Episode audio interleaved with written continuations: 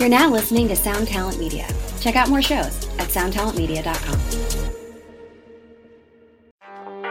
Welcome, Welcome to the Smokin Word. word, word, word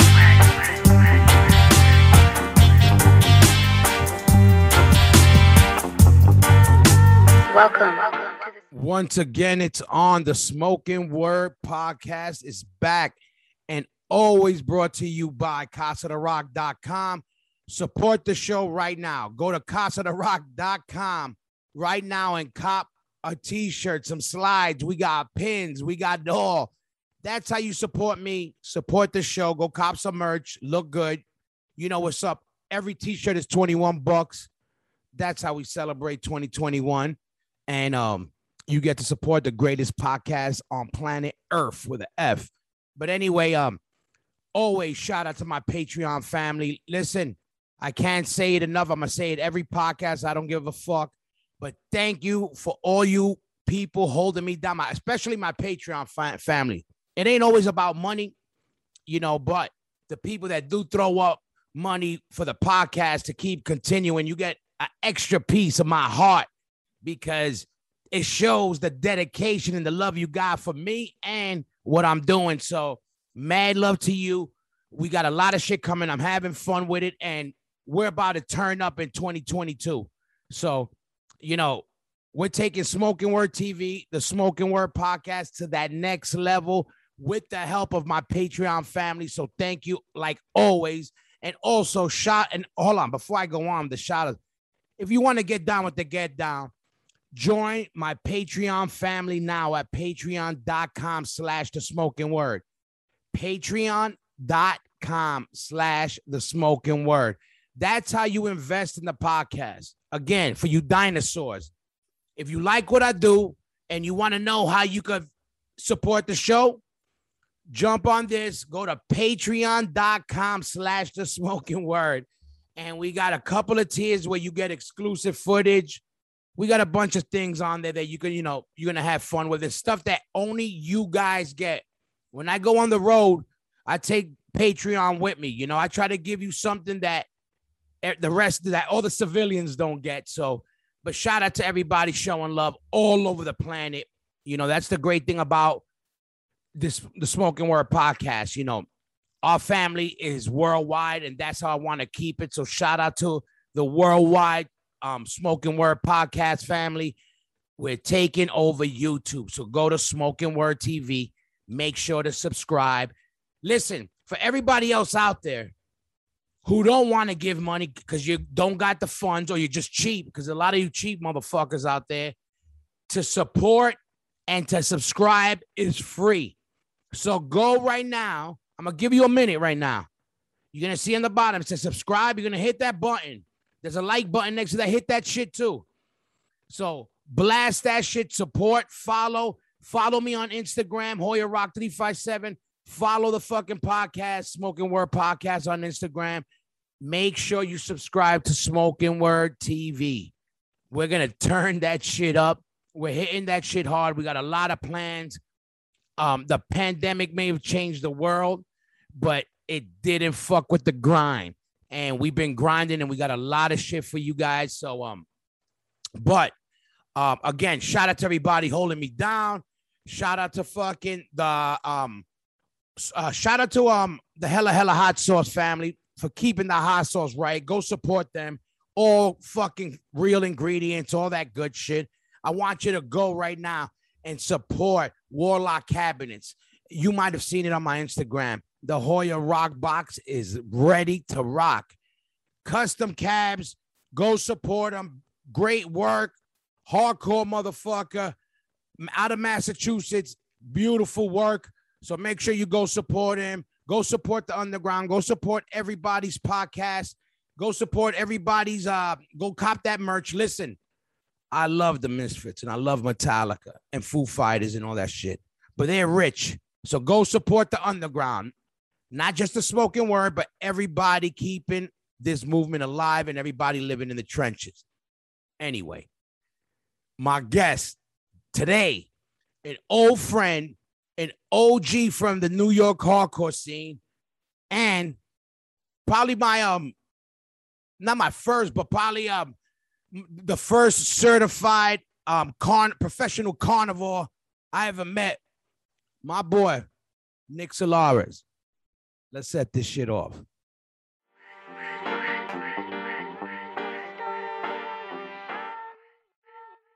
Can you hear me? Sorry. I know I hear. There we go. How, how's my levels? Uh, Do I need to bring this- levels. You gotta say my levels, my levels, like the rappers do. Turn my levels up. You see the mic? Oh, you can't. It disappears into meat. So I'm yeah, I got the same. I got the same background. I did. My arm disappears. I'm check speaking into a porterhouse steak right now. Yeah, that's what I was gonna say. Listen, I wasn't even expecting the background, but I'm glad you you hit you came hard with that background. Oh yeah, because otherwise it's just my fucking tiny apartment in Manhattan. You know. no, like- that's all right. You see, mine behind mine is my mansion. But I said, right. You're in Florida, right? yeah, yeah, now, yeah. I'm in fucking South Florida. I've been out here for like maybe I don't know what seven years or some shit. Hey, it's a good place to raise kids, right? Yeah, yeah. I'm glad, I, and it was the right move. Well, you know, I ain't getting into whatever, whatever, but I think I picked the right spot to kind of at the you know to ride some of this crazy time. Oh out. man, yeah, I was down in South for this shit for most yeah, of it. yeah. I see you. What is it with these fucking things? Yeah, yeah. Well, they're natural. At least when they burn, you know, you seen the thing. They Yeah, turn but I black. Can't, I can't open the fucking. I can't. I can never open this tin. So I'll tell you the best. You want to hear something funny? My boy, right? Uh, his he he he, he hits me up and he's like, "Yo, I got something for you," and it's like you know the pack of cones for raw. You know the Right? whatever the twenty pack, fifty pack. But the reason he got it was his mom's gave it him thinking it was those candles to take your earwax out. No way. Yeah. that's hilarious. when he told me that, I like I almost don't want to even touch him just because of that. I'm like, yo, the ear candles are amazing. Ugh. But um, what's the deal with that? So I seen you fucking riding bike. Fucking first of all, people our age should ride bikes a little bit more civilized than the way you ride a bike. well, people uh, our age should be doing everything more civilized than the way we do it. Yeah, well, that's true. But I, that. but I seen like I know you always did. You know, you trained. I know you box. We'll get into that for a long time. But what's up with the riding? How long you been riding for? So I started riding downhill mountain bikes back in the 90s, like the Coney Island high days. Like Okay, when, you- Mad, when I when the first Madball record came out, I was Yeah. fucking riding back then, right? All right. So And you were riding, but okay, you were riding like the mountain bikes like now, like are you riding now or I was like, riding, I was riding mountain bikes, but it was like it was like the A7 of the sport back then. Yeah, you know what I'm new, saying? yeah. Like there was nobody doing it. And like we we had these crazy big bikes that were all steel built in Brooklyn and like yeah. you know, we were learning as we went along. I stopped riding like maybe um 15 years ago. Like I just got into food writing and my life went on. And I, Yeah. you know, I just stopped going out to the country all the time. And going back to the sports, like Encino Man. Like, mate, like the fucking technology is just off the hook now. Everything Oh, is yeah. fiber and it weighs like nothing at all. And it's like the stuff these bikes can do is just phenomenal. Like, so I was uh, during the pandemic, I ended up going down south and uh, somebody very nice bought me a mountain bike. wow, that's somebody nice. If they want to Yeah, be nice, uh, you know, I like uh, Ferraris, I like Mercedes Benzos. Yeah, well, this was about. I mean, it wasn't expensive for those cars, but it, but you believe me, for the cost of a good mountain bike, you can buy a motor. Like you can buy a real car. you know? Hell yeah, I know. Uh, Mikey, my, my drummer, he's a big biker guy. He's into mountain biking, and we always talk bikes too. And he tells me, yeah, they're you know they could run you, you know, some money. But I also know I see it with him how when the fever bites you, you know, the bike thing it bites you. And you then, know. f- and then when you crash, you know, Oh, you got it- to replace everything. That's when the money comes out. We're recording this, right? Like, Yeah, we- yeah, I'll be edit, on. You edit it down. Yeah, yeah. If if right, good. needed, I leave it as raw as possible unless something comes out that people don't want. It'll be as raw as possible. Yeah, baby. exactly. Raw. Listen, you know, we keep that shit raw, so you should be freaking rawing up this fucking podcast. Listen, tha- that's how I like these steaks, pretty much raw. You know I Exactly. mean? We're gonna talk. We're gonna talk steaks. We're gonna talk that because I got fucking questions. Like obviously the day I actually hit you up and it actually, you know, I had a good turnout. Well, But how uh, did that? How did that come out? it came out good. It came out good. I went a little bit more than I wanted to, but the reason why my son, I was I was worried he wasn't he he didn't he wasn't gonna eat it like you should eat it while the thing is bleeding. Listen, it's how old is he? um um just turned 13. Yeah, I mean, until you're like 15, 16, you get a pass. You can put Yeah, exactly. You can put ketchup on a hot dog until you're 12. After that, and after that, done, yeah, oh like- yeah. Even in my house, I'm like, no, you better put mustard or this shit like that. Exactly. You know deal. Like, yeah. You know the deal. Um, And then and then yeah, so the I know the bike. So you I know you were early and and and when you were doing riding early, was in the city or you were when you were just going down south? Back in the, you mean the old days? Yeah, in the old days. Back in the old days, we would do it in a. We, back, I mean, we would seek out ski mountains, right? Like, and you put your bike on the chairlift, and it would go to the top, and you ride down the ski slopes and down the and through the woods, right? And then you'd have to drive like three or four hours. Now they have bike parks in New Jersey. They have Yeah. places everywhere. It's great. You know, the other thing I started doing is riding BMX bikes because when I came back to the city, I couldn't get out to the country anymore. You know, I was like, so I started riding my old, I have an old Brooklyn Machine Works like uh, park bike, which is like small 24 inch wheels. So I ride BMX almost every day of the week. It is the best workout. Yeah, I see with the BMX. That's why I was wondering if originally you came up with the BMX riding, No. but it, it was really just the other kind of street bike, whatever mountain bike riding. everything everything that i all the stuff that you would have expected that i did when i was a kid i didn't do any of that shit i was into punk rock back then Yeah, you yeah. know, I and know. it's like occupying your fucking. I was like yeah i stopped everything like that you know like the only thing that the only the only sport we did me and tommy carroll back in the days we, we started boxing boxing, right yeah. like that was So we're gonna go before that. So I want to go back because this is the shit with you that already that that that that people may not know or people do know and always but with me even. So where were you born? I know where you where, where you born, but when I'm, I'm I I've never learned when you came to the to the city. I know I you've been to the city forever. i was actually born in new york city moved Okay. to italy almost like within like six months All in italy for a couple of years because uh, my family is argentinian but but being argentinian we're mostly italian We had a lot Okay. of- so we were in Italy and then moved to London in like 1970. Okay, and that's where I know more for. So I know you had, you know, your your family was a mix, and I didn't know actually Argentina, but I Yeah, knew there was a mix.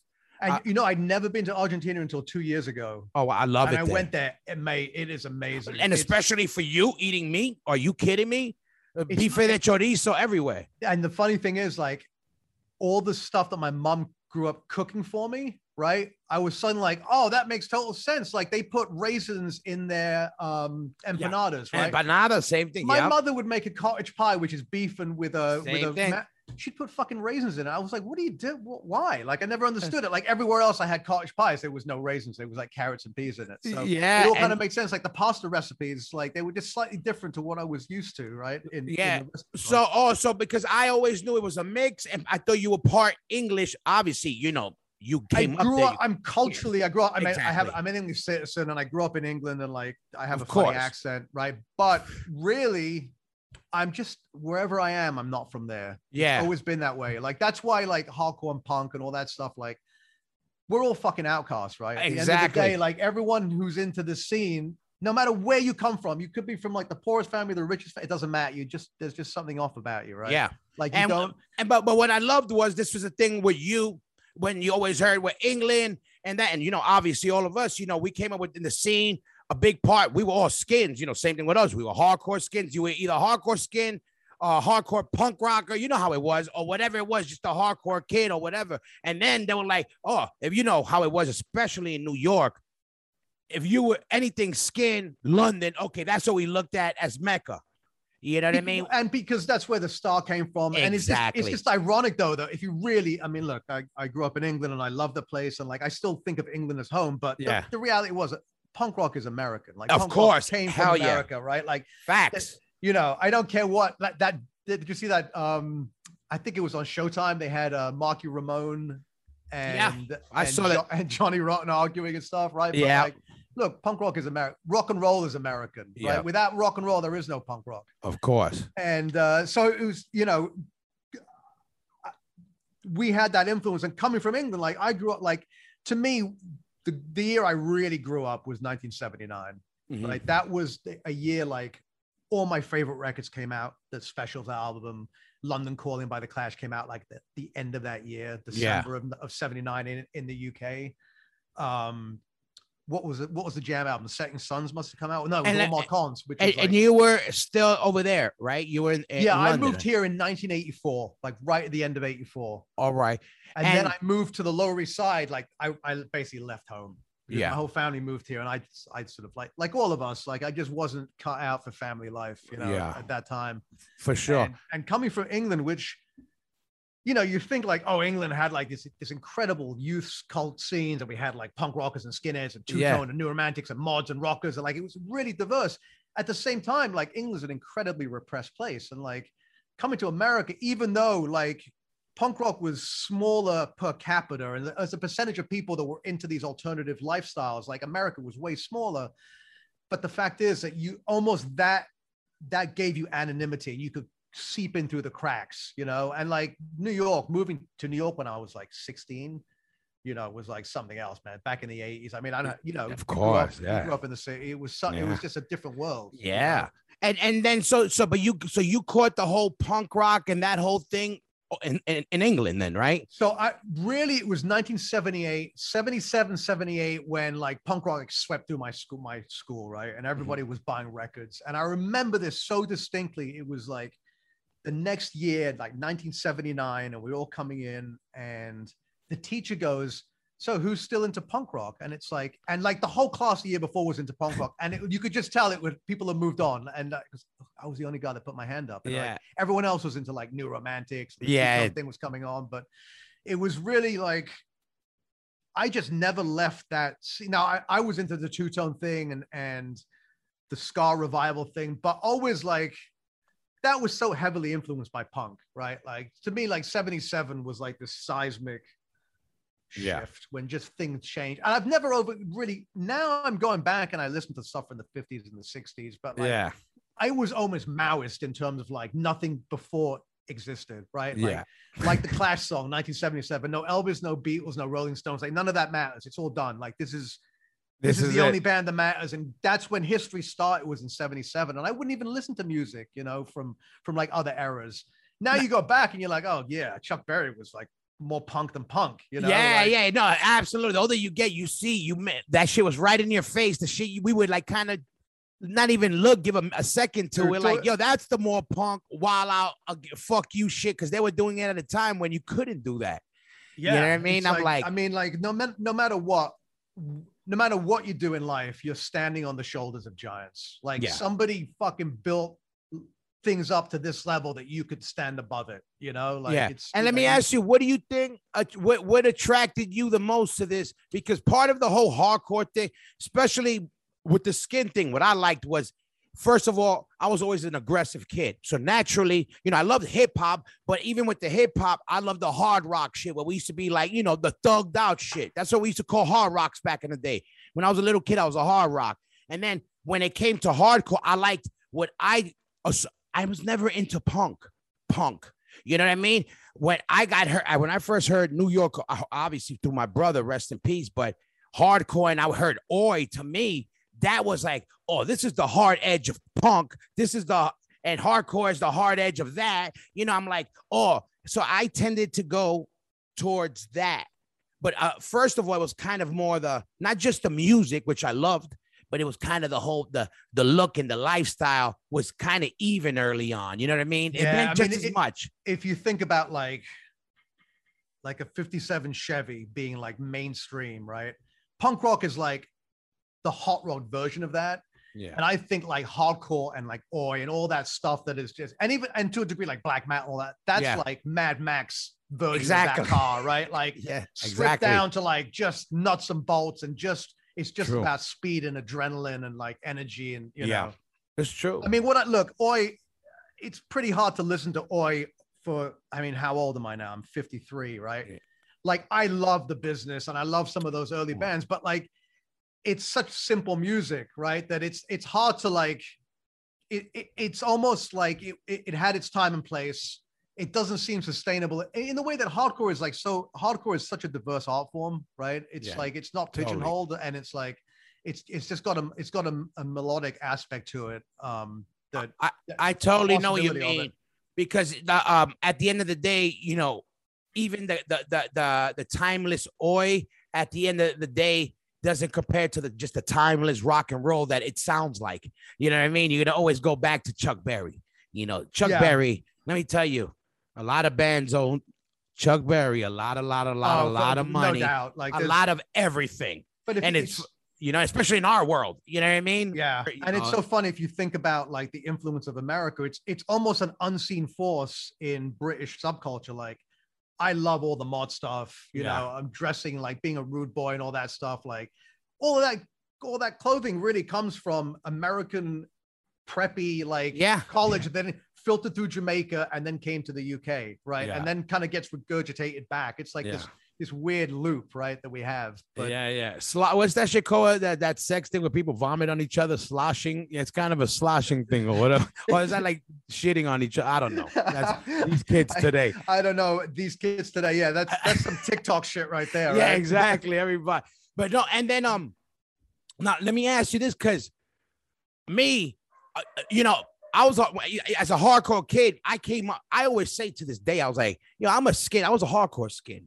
You know, that was me. You know, I was never an oi boy. I loved oi, but even then, when I as a kid at that time in '88, I came up later. There was like the oi boys that were just fucking with the oi and really traditional style. And then you know, you had you know how it was that the hardcore skins that we were borderline, you know, whatever. Yeah, and to me, like that was the more authentic version of what the other kids wanted to be. Like, yeah, Fred. I love Fred. Listen, I got more Fred Perry's than anyone I know. Like, I have Fred Perry's and Ben Show. I've been wearing that stuff since I was a teenager, right? Like, young kid.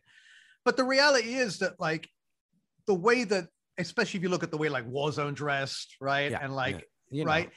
That whole look was about being working class in New York City. Let me tell Yeah. you something. It gets a lot colder in New York than it does in England. So the hoodie, sweatshirt, like that was indispensable, right? Yeah, it makes sense. Yeah. Those gloves, the working gloves, and everything. Like you needed gloves, and you know, England back then it didn't get that cold. Like Yeah. you know, you nah, I know what you mean. It's true. It's true. It, it, it it definitely matched. It makes more sense. I never looked at it that And way, but it's what's true. more authentic? What's more authentic? Buying a pair of actual combat boots, you know, for like twenty dollars, or like buying imported Doc Martens. yeah, right? yeah, no, for I mean, if you were like some of the some of the heads, you go out and just steal them, right? But that, we You know, talk about we don't know. talk about that too much. That's right. You know, there were certain ways we would earn these things when financially we weren't there to get these designer books. But yeah, you It- know, you know, how it it's like yeah, for sure. New York now. I mean, you, you know, I I live. I'm looking literally looking out onto the East Village and the Lower East Side. I live, you know, and like people think like New York is rough, and like New York is still an urban environment, and you know things Yeah, things can get dicey, but like the level of criminality that was just everywhere back then in the That was especially some- in this neighborhood like you know you see those people come in from like new jersey like brand new doc martens like you know bumbling down st mark's and it's like you'd see him walking back without shoes on like an hour later right? Like it was just Oh, yeah. it was it got a lot of barefoot, a lot of barefooted people back then going home for the, sure. the, um and then they had like right alphabet say it was like a was adventurous b was brave Yeah. c was courageous just yeah. D is Yeah, dead. dead, right? The yeah. further you get down the alphabet, like the more in peril you are, right? and it was it was fucking you remember and i remember i you know i'm glad i caught that you know i really am because i'm glad to be like um you know just man i lived through that and i really saw what the fucking shit was you know like It's you know it's it's one of those things that you're glad you lived through it, but you'd never want your kids to live exactly through it. right? Um, exactly yeah, you can't look, you can't change. And look, your kids are gonna face your kids live through a, a pandemic, for God's sake. That is Yeah. like, I mean, that's For- the the reality is that people are gonna be talking about the COVID thing. Yeah CD, CDC warning popping up on your screen right now, right? Instagram. Yeah. oh yeah yeah yeah yeah yeah Um, they're going to be talking about that in a hundred years. Like, no one's going to really care about the Tompkins Square riots. oh, like, yeah, of course, yeah. But which like, was fucking a big deal you remember all that shit that. I remember that because I was working at the time, Save the Robots on Avenue B, Yeah. right, which was the uh, basically a, a, an illegal After hours. And that night changed everything. Like that is when gentrification went into high gear, or it was Yep. a different. It was a different form of gentrification. Yeah for right? sure They were building the that red square had gone up on Houston, that building with like it was the most ironic thing. I had a picture of I had a statue of Lenin, yeah lenin on right? top right? yeah and it was like the most expensive neighborhood uh residences. It was all like, you know, it's a co-op basically. I love So- America, but right. America is Th- th- nev- fucking got an awful sense of humor. it just it just has no it has no sense of of irony i think you know and like th- these people just they whatever they was, And it was a different time but All right, now you go, you go from England, you come over here. You're already on that punk rock shit, you know, the yeah, whatever, so the I, whole I- thing. not, only- not only that but i was already a fan of american hardcore oh, you already fan- were. yeah because i had like i had let them eat jelly beans i had i'd read a couple of maximum rock and rolls Uh huh. um i had like a rodney on the rocks compilation. What i'm trying i had a doa album. I had a dead kennedys record. Oh, so you had some shit already. yeah because look in by 1983 84 like record shops in london like HMV records you know this is still vinyl. You could go in there and flip this up. But like the virgin megastore on tottenham court road was like they had a new american hardcore section Wow, that's great. so i had like the farts single like kind of Yeah, weird yeah. like you know i think alternative tentacles had a pressing plant in the uk they were they sold a lot of records like when the dead kennedys came to the uk like they sold out big places you know yeah. and Black Flag toured there. Like, I remember that like it was when Henry got really long hair, and they were getting booed off like every stage. Uh, yeah. and it's like the irony is, and I'm not not the biggest Black Flag fan, but like fucking hell, could there be a harder band? Like there was nobody in in London playing music like that. You know, Yeah. like you had to go to like Stoke on Trent and Discharge to, to hear. something yeah, like that exactly. Shout know? out to Discharge. And you know what? I love I love England. I always, you know, something about I don't know, being a New Yorker, since obviously the roots are there, being in New York and there. There's something about I love all of England. There's a connection, but that London and the New York, I swear, we we spent this was the first year we don't spend December, Christmas time playing the UK. And it was one of the biggest bum outs I've had in years. Where you know, I'm like, oh, oh, I've been there for the last 20 years. I, mean, I swear, not being able to be there because if I'm not in New York, th- there's no better place than New York City for Christmas time. Right next to it is London because it's the same shit, but even nicer in a way, like a little bit more swift. When I couldn't, when I was taken from that, that bothered me the most because I, I love that feel, that vibe, that you know, the weather. It's a little wet. It's how Christmas time should feel. What exactly? You need weather. Like, I mean, I've never been to Florida in, in Yeah. Christmas, but it just doesn't seem like Yeah, it would ain't the same. Right, you know, it ain't It's the like- same. I want to be a little wet. I want to. I want to go to a pub. I want to eat pub food. You know, I want to. I want jackets hanging. I want people walking in. I want the entrance of the way to be a little wet. You know what I mean? I love that during that time. I'm like, you know, and people, you know, the the little. uh They have it a lot in Germany. Those uh, like Christmas markets. you Mhm. know, and the squares, man. And you know what was a big fantasy for us back in the day? Madball was, you know, obviously we go to London the first time. Okay, skins, where we're gonna go? Um, take us to the Doc Martin store. What was the fucking um, um the last resort or whatever? exactly, store- which is long gone by then, right? Yeah, But, um, exactly. Oh yeah, but whatever. We went to whatever Doc You must have Martin to like. Carnaby Street and, uh, Yeah, and, and the yeah, Merc and all that stuff. the 101. We walking in there. We want to, you know, uh, fucking Everlast shit, uh, Doc Martin shit, just to even go and buy laces. We couldn't afford this shit even there. We're like buying laces just to say we bought them there, you know, and shit like that. But uh, it was fucking great. But then you come to New York. How, what's the hookup? Who who you hook up with first? Because I know you you know obviously you got a lot of history with like AF and everybody. So Look, the, the thing is, and the thing about New York hardcore is that, like, as bad of a reputation as it has, and that's only because you fuck with us, right? Like, yeah. because the reality is, if you come in humble and if you come in like, mate, I couldn't have been more accepted. You know, it was like it was unbelievable. Like, so the first show I ever saw was the CBGB's matinee. I still remember like getting the Village Voice, right, and looking at that black yes, that how long is that? rectangle and, and the Sunday matinee every Your eye, bucks, right? our eyes were trained for that already. yeah, it that went down what? to that two thirds down because you didn't give a fuck about all the art crap. And Yep. it's like, you know, and then that said, we probably missed some Blondie, yeah, we missed all the like, good shit. We missed everything we want to see now. Everything we should fucking wish we would like cross it out, cut it out. So, uh, so when it was like, it was, and all due respect to the bands I'm about to mention, but it wasn't the greatest first show to see, but it was like Creep Cough, Yellow Scab, Blood Clot without Blood Clot. Blood clot. there you go. The bloodless clot. and a band called Expletive Deleted. Wow. And where was it at? CBGB's. It At was my first CB's. matinee. Yeah. Oh, your like first three bucks. wow. Yeah. And I met Bags that day. So Bags Oh, was one of the first people I peace, met. bags. Wow. and that's an introduction. If everybody don't know who Bags is, Bags is like um who we would put him in Well, he Greek was- mythology. He was a, he's a bad Well, motherfucker. I, he's best known for biting Hilly's son's thumb off. But, Yeah, you know, there's a lot he more. There's a a lot more to him than that, right? I mean, he was, was a bad. You know what? I shout out to Bags. You know one thing I I, I felt real quick because you brought up Bags. One of the last times I saw him, you know, I was a young gun or whatever, but he gave us a lot of props, and I was like, coming from him, if I liked it because he, you know, he was he was one of the real school, live yeah, yeah, motherfuckers, yeah. you know, from And that totally, era. totally crazy. And that Um, job. Shout out to Bags. Rest in peace. Yeah, and I mean, I remember when he came. Here's a here's a backstory that has just just randomness. Like when he got out of prison, I was I had piranhas. I had this big tank of piranhas, right? That that me and Roger used to keep piranhas together, right? And we went to the pet store to get. You know, he was like, "Oh, I want to see the piranhas get fed." I said, "Yeah, come on, I'll go get some feeder fish." You know, in pet store they sell goldfish Yeah. by the hundred count, Yeah. right? And then they had the fancy goldfish Uh, with the big bubbly eyes. it yeah. costs like three or four bucks each, as opposed to three hundred for three bucks. yeah. So he's like, "Let's get feed him one of those." I go, "Okay, let's do it." Right. So I'm like, line it up. And the guy's like asking bags about, oh, so what kind of tank do you have? And he's like, I don't know. I was like, it's a 55 gallon, you know, playing it off like we're gonna keep this fish alive. And then after a couple more questions, Black Bags just blurts out like, no, no, it's for food. And the guy is like shocked. He's like, Yo, you can't sell. I'm not selling you. He refused to sell us the fish. And we were like, what Yeah. difference does it make? Yeah, like, right. I'm not, you know, I mean, The like, you- you're taking a life. One goldfish life is the same as the other goldfish life, you know? Yeah. Anyway, but Bags was just like no filter, like, was just like the most honest guy. Like, he just wouldn't, you know, it was just, he was, and he was one of your first introductions was Bags, huh?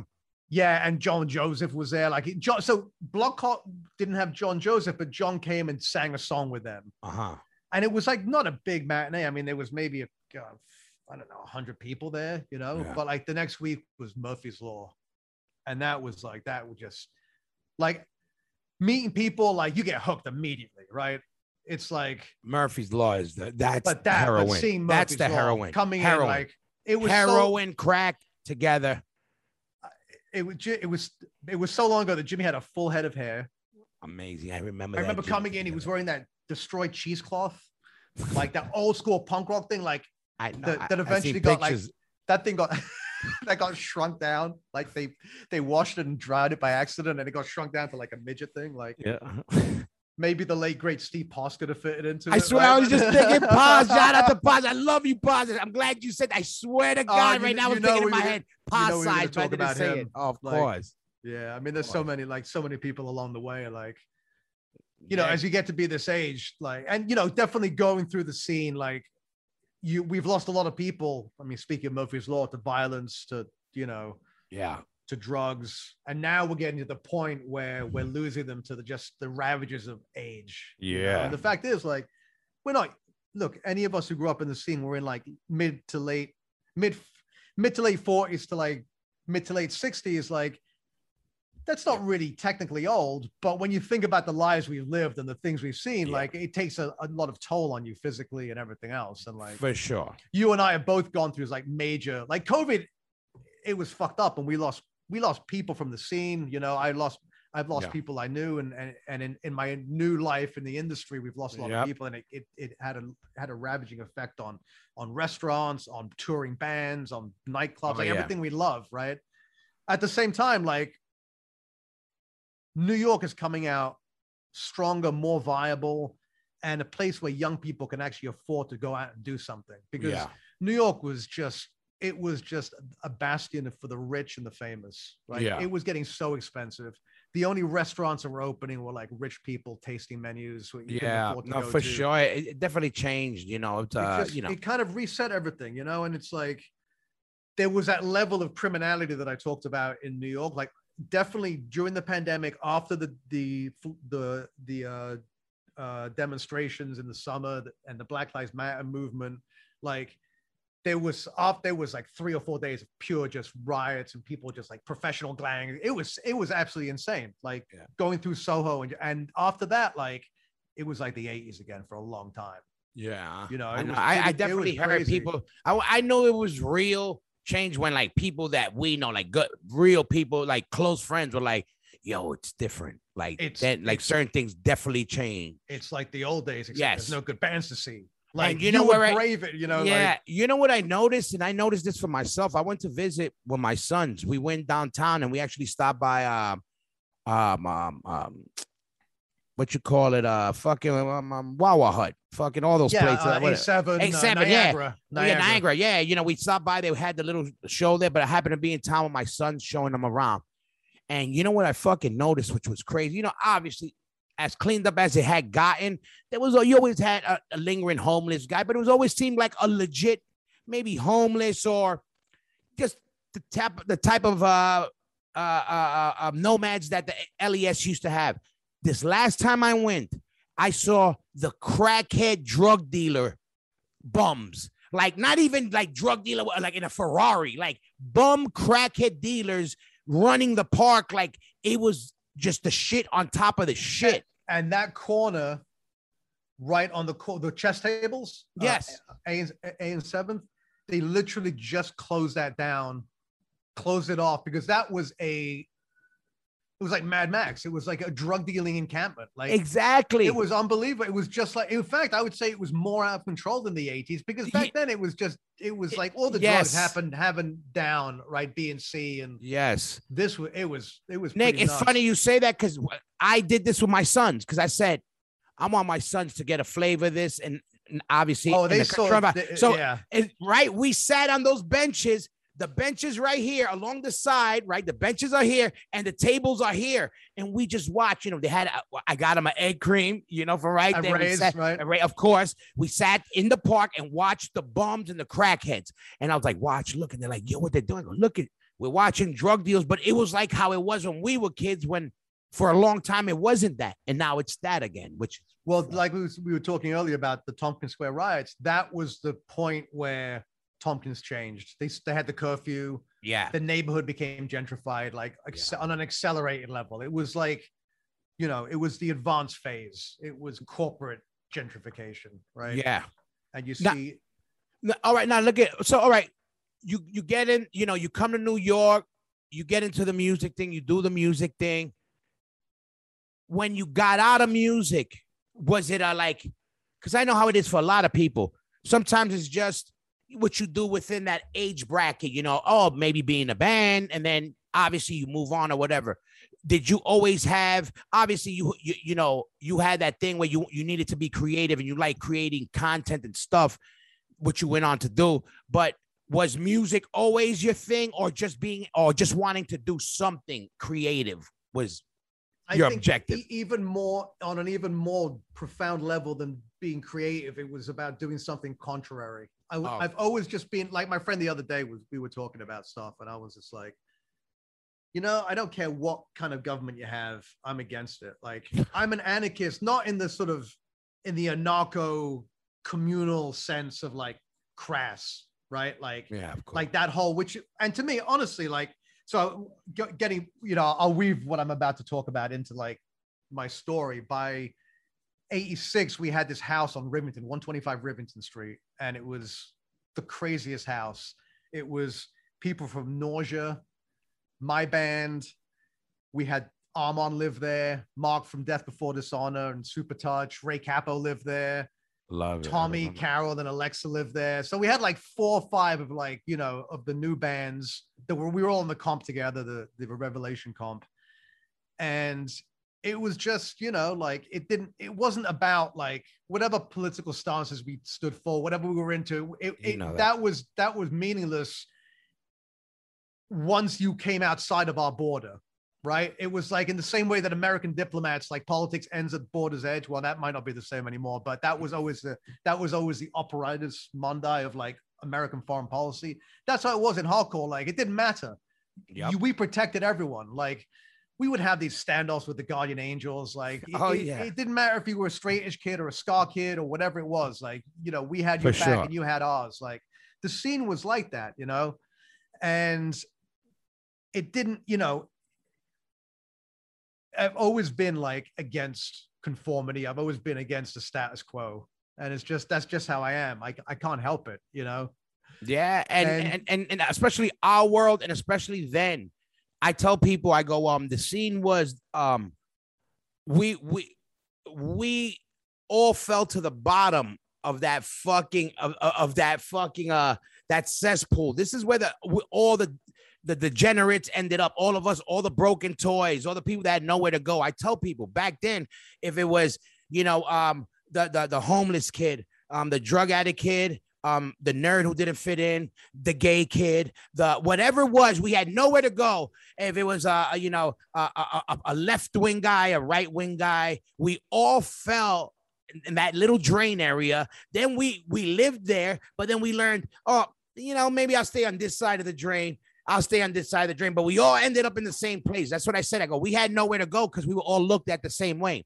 Yeah, we were looked at the artist, the the if you were a skinhead, you were looked at the same way as a fucking uh, a, a transvestite or whatever no, the word is all- we were all- nowadays. we're Uh, all freaks. transgender, whatever. But you know what Yeah. I mean? We were all freaks. all freaks and, and all all outcasts, right? Yes. It's almost like society had like you know that you see those things where you fit the shapes, like those IQ tests that they give kids. Like Yeah. There's a square and a triangle and a star, and like you know most people fit into one of those things. Like we were just a bunch of weird shapes that didn't fit into any of those holes. So where they put them in this weird box, and that box was like the, yeah. that was like the East Village, or it was the alternative Exactly. or like you know. So Yeah. I, we lived down on Rivington Street in this house with uh, it was like the whole floor, but we all had our little rooms, you know, and like all our different posters. It was just How great is that though? If you think about it, it was like a dorm. It was like a fraternity- people. Yeah, fraternity with no college, right? Yeah, no, no, no degree. so degree mo- a lot of us worked at Save the Robots, which was it was an illegal after hours club that operated Thursday, Friday, Saturday, and Sunday. It opened at like two in the morning and closed at eight. Yeah.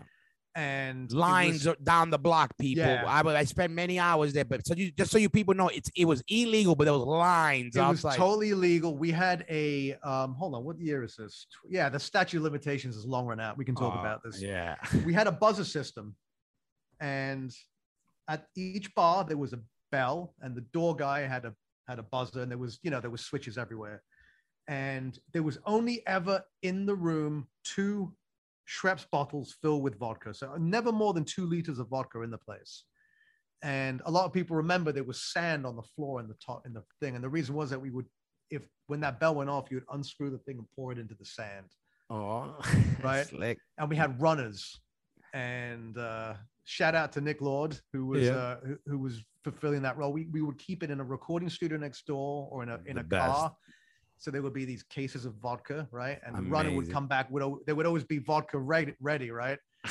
And it was i don't know we could probably fit four or five hundred people in the place you know Yeah. like djs on the on the ground floor. And then the top floor was more of a bar with the sand and everything. And it was like literally every touring band every celebrity would come Yes. through there you know? It Oh, didn't yeah. matter. It was It like was great. every scene would coalesce around there because it was like the only place to go. Unless you wanted to go to like the meatpacking district but that was another kind of scene altogether right Yeah, this was a general scene for music and like just yeah, just the bar to go after. Yeah, you know, Yeah. that's what it was. It was yeah it was so that was like you know it was and back then there was remember the gas station across the street Yeah. it's now a giant condo building but it Yeah, was the like this gas station, of crazy infrastructure of like welded like And later on, Godzilla. Remember Godzilla? Yeah, Those are the- exact- These are the after hour. th- There should be books on these places. I'll oh i mean ro- it's look it's coming you know it's it's um it's really the but that said it's really the last generation where like everything isn't documented to hell yeah. right?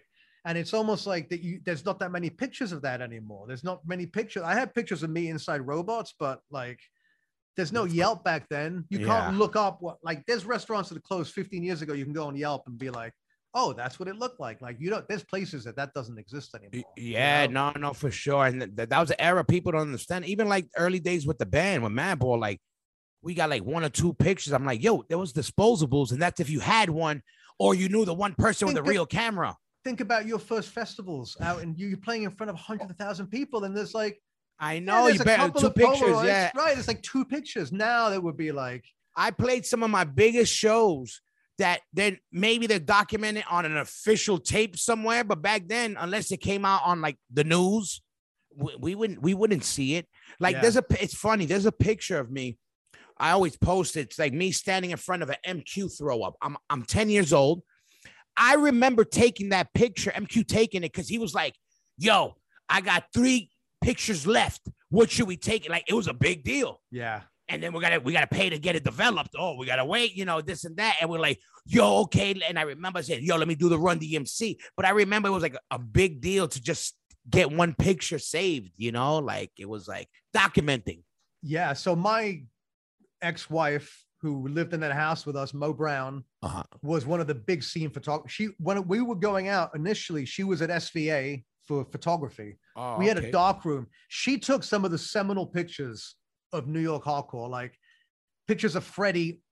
Madball's first show, I mean, it wasn't technically Madball, but it was Madball. Yeah. It was at Streets in New Rochelle. It was heard about that, yeah. Madball, YDL, Agnostic Front. Hard bill. and it was like Freddie was, I don't know, 15. Like I used not even. He was he must have been Yeah, like young. 13. Uh, yeah, Yeah. 12 or 13. I used 12, to babysit him in the Yeah. back back in those days. Uh, yeah, yeah. No, You I've know, seen some of those pictures with you and him, as a matter of fact. Not too yeah, long was one. man. He was always like there was just something always about like he was just always a step ahead of not just his generation, like fucking everyone around him. You know, Yeah. it was like He was an Yeah. old soul. That's why ever, ever since he was young, he was like that. I guess being around older, you know, people, he was always yeah, that I mean, thing. look, the whole yeah, exactly, the whole life, and then having Roger in that life and everything. Shout out to To- our brother, who I think I was just- today I just yes. got the news right. Uh, he- Yes, yeah, yes, I just saw. I'm glad you said that. Big shout out to we love you, Roger. That I just saw too that he got out of the hospital. So I'm glad. I know. I was like, but that you know that's going back to like you know it, it's like and you know life on the road is is Yeah. rough, man. It's like yeah, No for sure. how- no, we're getting at that age. You know, we talk about it. That's what I'm saying. You know, I see you riding, and the same thing. When we you know what I did during this pandemic shit, and you know, um, um, losing family members. You know, you start, and we're getting at that age bracket exactly where we're losing people. We're losing people to partying. We're losing people, like you said, to age. You know, there's even people way younger that are dying that are you know, from ailments or just whatever. And it's start, you know, it either opens your eyes or you keep pushing it away. You know, I did that for many years. I mean, you Uh, you- think about like how much worse modern modern life is in terms of like the shit that we the sh- the pollution around us, the Yeah. shit they put in foods, Uh, the type of foods they're selling. Like even back in the old days, like how big was a how big was a was a Big Mac meal in a, in back in the eighties? It was like a fries. I mean, it was like this big. Yeah, There was no gallons of everything. You know, and Exactly. it's like the, like the shit out there. And yeah, look, yeah, it's and over look- the top. look around me. Obviously, I love food, right? Yeah. But the kind of food I like is like A quality, food. yeah, exactly. it's like and, real and food. you know what the problem is with that? It's it's the curse. It's what I love about America, and it's the curse of America. Go big or go home. I love that about America that, that we got those balls, and that's why we are great because we learn when we love something, we get the best from wherever. Bring it to us. Let's learn it. We're gonna learn, pick your brain. We're gonna do it, and we're gonna do it bigger and badder. But unfortunately, we do the same with foods and with the the the, the indulgence of the good things in life, which we know we can't do all the time. Well, and I th- look, some of this is part of the problem is that things, and I don't want to sound like the old guy, you know, it was Sound like the old guy. You it wasn't tough. It, it, it, it was tougher in our age, but the reality is that it's been every preceding generation had it tougher than the the subsequent generation. That's just a reality because no matter how fucked up things are right now, our our freedoms, our opportunities now are, are greater than ever, right? And and the, what's great about America is that it is more than any other place on earth. There's the opportunity for redemption, right? And that's you can always cut. You can. Oh, America loves a comeback because America is always coming back. You Yeah. know. Yeah. And like we're gonna make it out of the pandemic, and let's look. Yeah. Let's hope that look, we were getting fat and lazy. And I mean that like physically, you and I were fat and lazy. And then culturally, America was fat and lazy. And, you know, maybe A that, fact. like, you know, maybe that the pandemic is like, will reset things a bit. Like, look, the stuff that we love, culture, like music, fashion, hip hop, graffiti, all of that street stuff. And then you take it even back to like the cinema from like the 70s and like, you know, like those great American films, not like the bullshit stuff they have now, like, you know, Hollywood, like Yeah. blockbuster stuff, like, you know, the French Connection and Steve McQueen films. And like that all came out of economic turmoil. It came out of cultural turmoil. when you're soft and fat, you get the 90s. And all due respect to these people that have made millions of dollars from, from make, making pop punk records, but like pop punk to me, like that whole what happened with punk rock when it sort of broke out into the mainstream in the 90s, like that, you know, that to me is like you've then changed that Mad Max vehicle back into like a fairground toy and it's going around a Ferris wheel now or something. You know, it's like yeah, you yeah. totally like you've ta- you've taken the soul out of what you know about the Yeah. whole thing was like you can still be contrary to the system and get through it. Like, and look, this is what I love about Madball and Agnostic Front. Like, you guys have made this your life and your career. You never sold out. You know, there was very few bands that you can say that about. I mean, Yeah. like, forget the fucking punk bands. The only Yeah. the only punk bands that I really think never sold out was Crass, and they've Yeah. tried, but but you know, like yeah, you know, our bloodline comes from AF, and you know, coming from them, you know how that is. Is we know in no other way. You know, I, I say it all the time, and when I say it, I don't mean just Madball, but I say it, go, yo, we carry New York hardcore on our backs, and I don't mean that just Madball does, but I mean we wear that shit everywhere we go, and we always will, because you know. That's the, how we show love to Roger and Vinny and all the old guys and all the, the, the OGs that how it's a worldwide thing now because of these dudes, you know, and, and we're the dudes that have, you know, that fly that for better or for worse, you know, because as hard as it may sound for some people, yeah, yeah, yeah, it also hurt us in a lot of ways because people that those letters sometimes aren't the most oh, acceptable for- letters, you know. forget eh it. Like there's no, there's no doubt that like if you guys had just dropped a lot of like the letters, right? And dropped the whole skinhead thing and like, Yeah. yeah, of course, there, there's no reason why you wouldn't have been on MTV and doing all that shit. But Yeah, what, what you know, like, how would you feel now?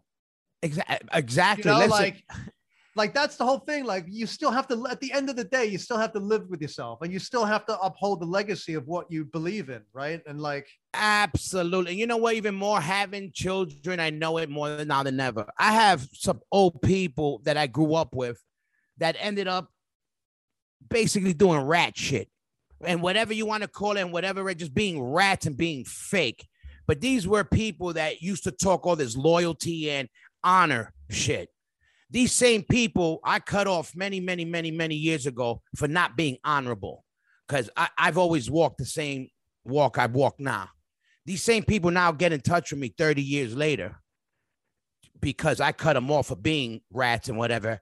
And now they got children, and now they're telling their children, be honorable, be this, be that. And they can't even look themselves in the face and their children in the face without turning because they know they're fucking, they got that rat blood in them. And now they call me to try to, eh, you know, f- fix, um, make ends meet on some, and I'm on, I'm in a good, the best place in my life I've ever been mentally and I- I'm not harping on old shit, but I'm like, I teach what I teach my son. They see me walk it.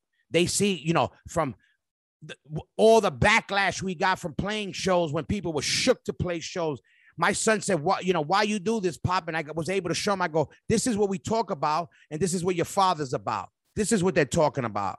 That I never been more proud of ever in my life, and that was because growing up with how we grew up with, you know, manning up and again, I'm saying man up for me. I'm a man, you know, manning up and, and sticking to my word, sticking to, uh, you know, my family, all my beliefs and never folding. That's how we were made. We learned that from the AF records. We learned that from all these old records, from all these old, you know, how our, our scene came up. It was a lot of honor back then because Yeah, and I think wh- and what you're tapping into is like there's a lot of revivalists out there now, right? There's a lot of Yeah. people that are our age and they're like, oh, I, you know, I'm having a midlife crisis. My kids are growing up now. Like, oh, I want to play in the band again. Like, yeah, there's no, there's nothing more.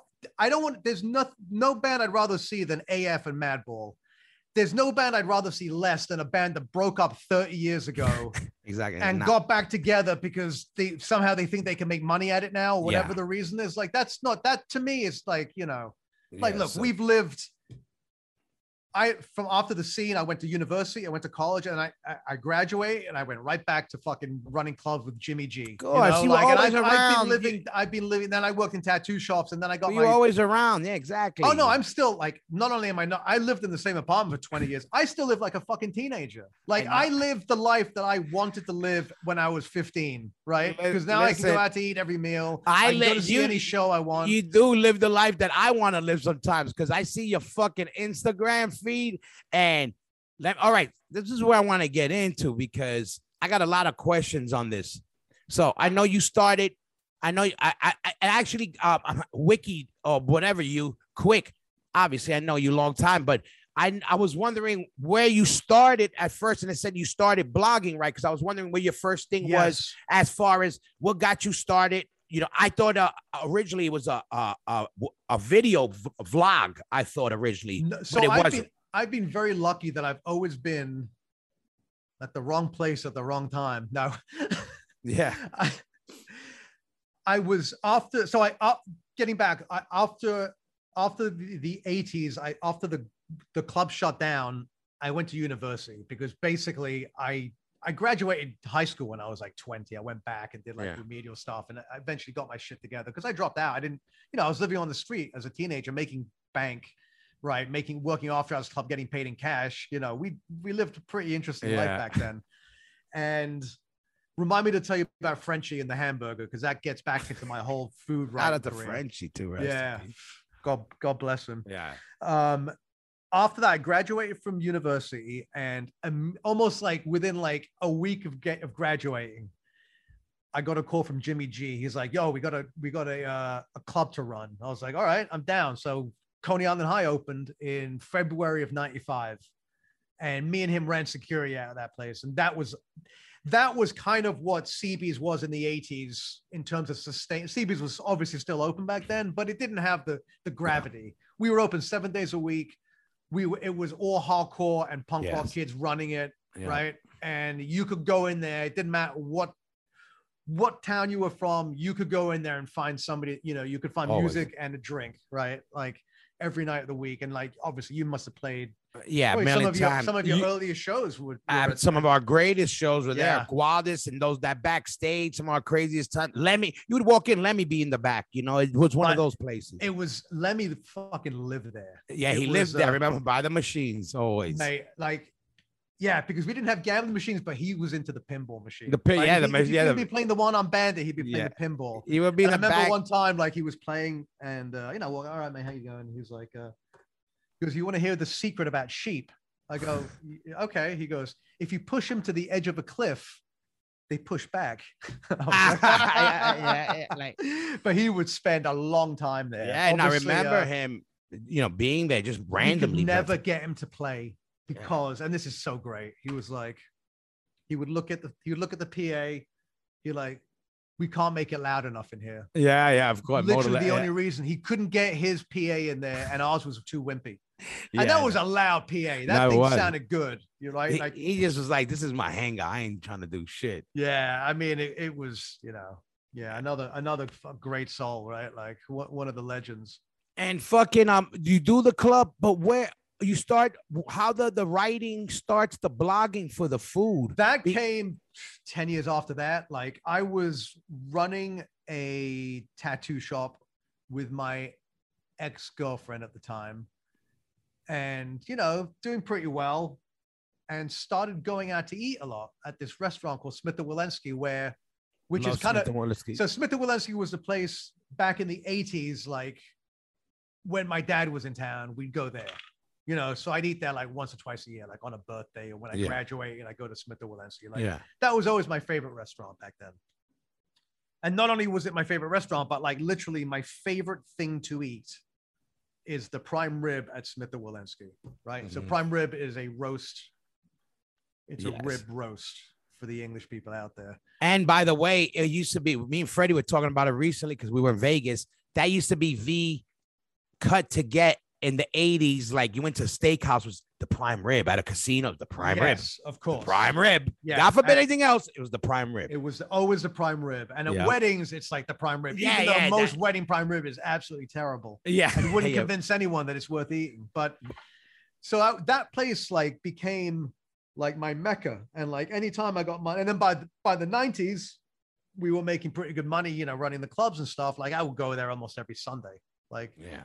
So I'd have the same meal. Now in England, a big tradition, as you I'm sure you know, is a Sunday roast.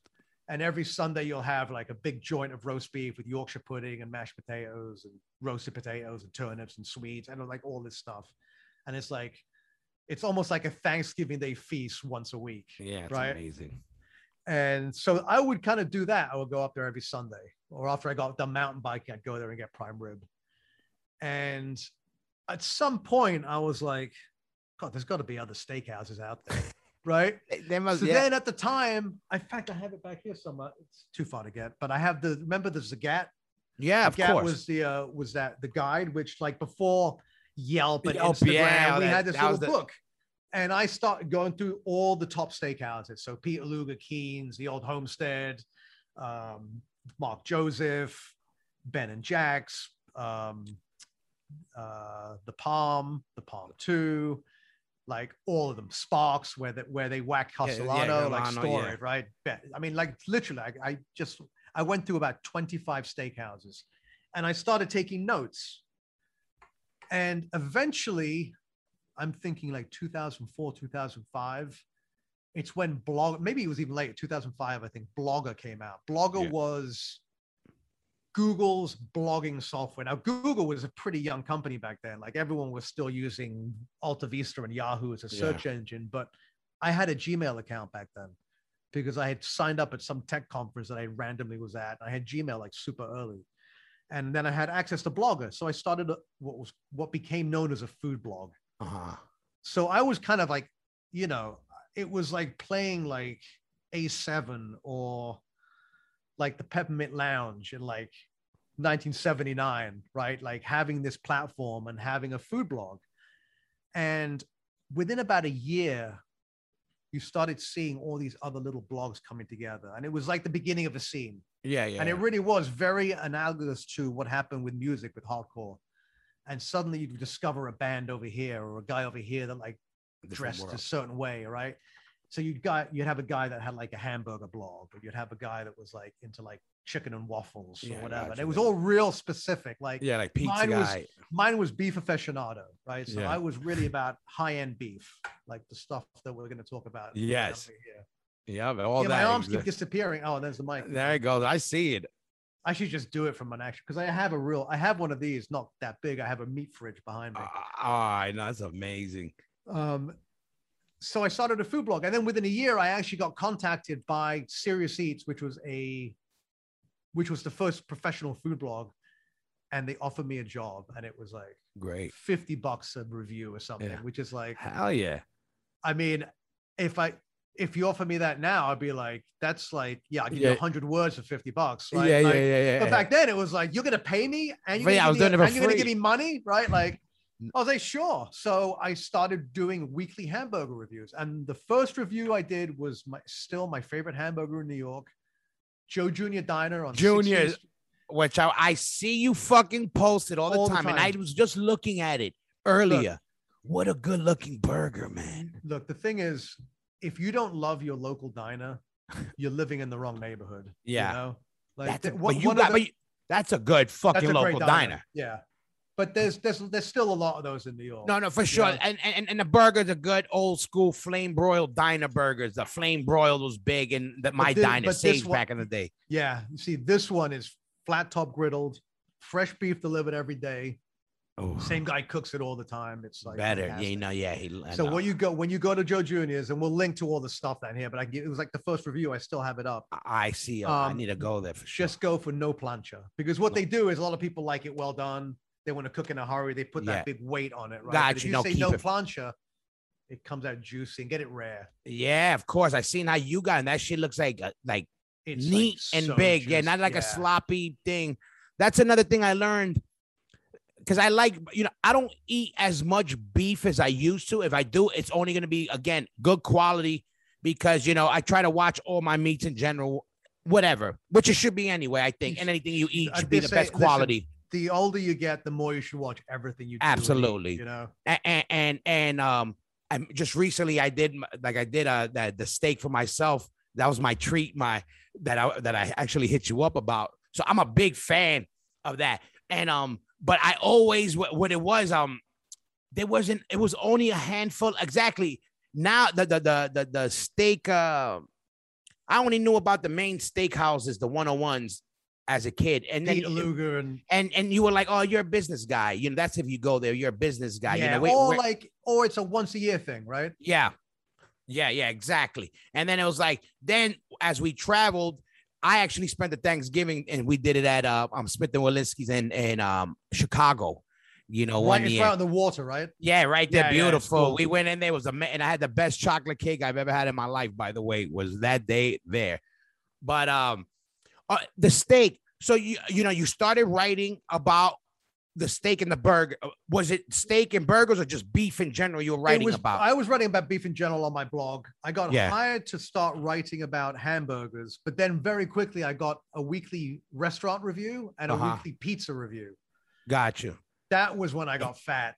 Yeah, and you and you hit. I know. I hate your fucking your feed sometimes because I'm like, you know, I, I'm stupid because I lived in New York too, and I wouldn't. I I I, I what do you call it? Um, what do you call it? I I slept on that having all those places right at the, our fingertips. You know, I knew it was there, and I would, eh, you know, whatever, whatever. And then when I moved away, you remind me of all these places. You know, even you know, going, I go to Joe's if I'm gonna grab a slice at Joe's. But when you grab a Joe's, you grab a Diner Burger. I'm like, fuck, Jesus, yeah, you're right, man. This spot and this spot.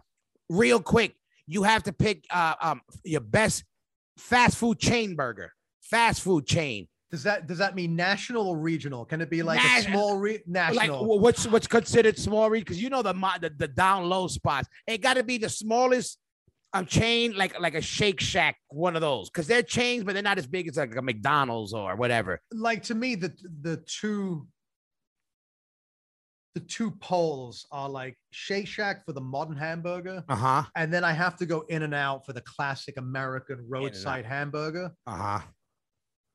If you ask me, I did a video about this actually, but if you Yeah. ask me which is the better better hamburger, Uh huh. Shake Shack is a better hamburger. Which would I rather eat? I'd rather have an in and out. Got you. Got you. And it's not, you know, I also live to I live like the original Shake Shack, which plays into my whole origin story actually. Yeah. Because I remember when Shake Shack used to be like the local band that played CDs, not Oh, yeah, yeah. before there was stadium size. yeah, like, yeah, yeah. right? Like That's they dope. used to be regional. Uh huh. So Shake Shack started out as a. It was an art project. Uh-huh. It was basically the guys from 11 Madison Park, the super high-end restaurant Mhm. they there was some festival going on in the park and they had a hot dog stand called Shake Shack Oh. and they had hamburgers, hot dogs, and milkshakes. And it was like a little stand. And then they turned it into an actual restaurant, like an actual burger stand that was like seasonal. So it would like it would go from like October to May. I mean, I'm sorry, it would go from May to October. And October they would close it down, and that was it.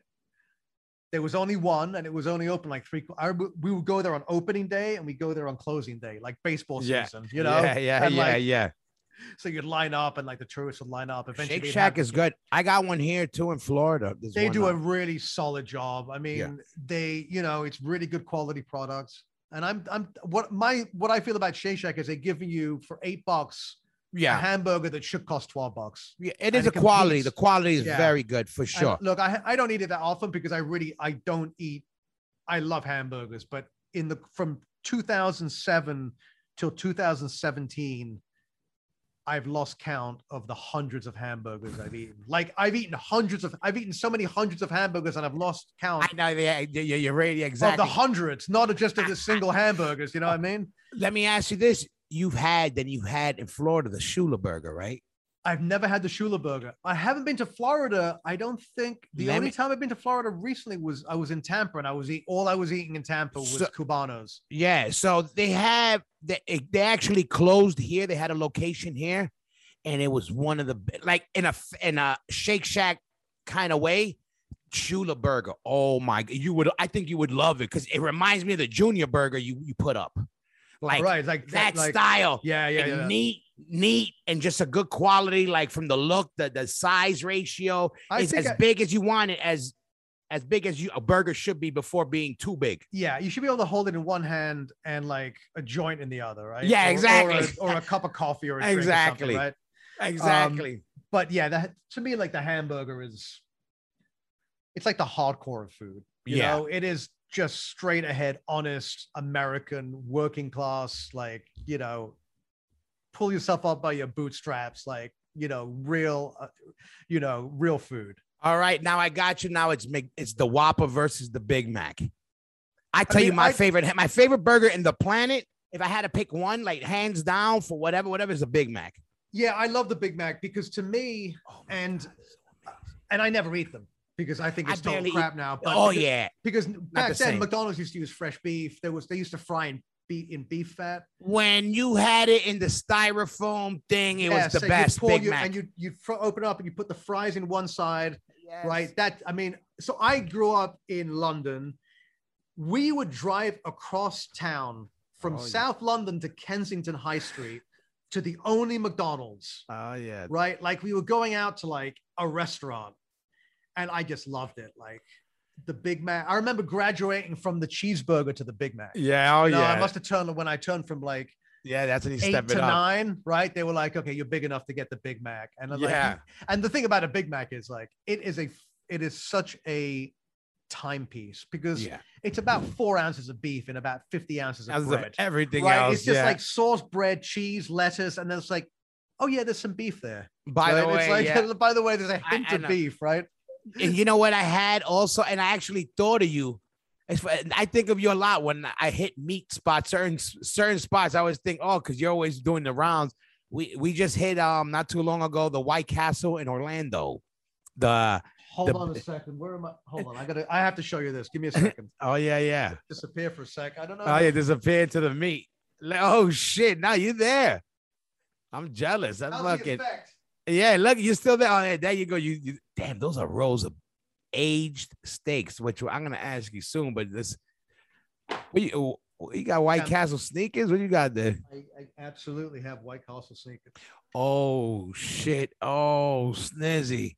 So could- I'm going to hook you up with my pal Evan Darnell, who is a member of. He's got this club in Florida. They're in Boca called the Red Meat Lovers Club, Uh huh. and what they do is they do events all over the country, and I participate in a lot of them. They, it's a charity event, so they'll do like Make a Wish or Yeah. Tunnel to Towers Foundation, and it's all about liquor, beef, cigars, and charity. and being a membership has its privileges because he sent me a pair of amazing. Puma. This is actually the first pair of Pumas I've ever owned. Like I am dope. an Adidas guy Yeah, through and through for light, right? Like anyone in the in the in, from the scene, right? Yeah. Oh, Yeah, the White at that, Castles, with the- yes. With the, See, uh, yeah, I see oh, the man. tongue. Yeah, that's The double the castle. That's the and legit. then on the back. Oh, how is this gonna work? I'm trying to show you. Uh, there we go. There you go. There you You go. see, so it's the patty with the five Yep. holes. People don't realize Mc- That's the patty. the White Castle. We're going to talk about White Castle inventing the modern hamburger because they did, but White Castle punches five holes into their frozen patty so they cook quicker on the griddle.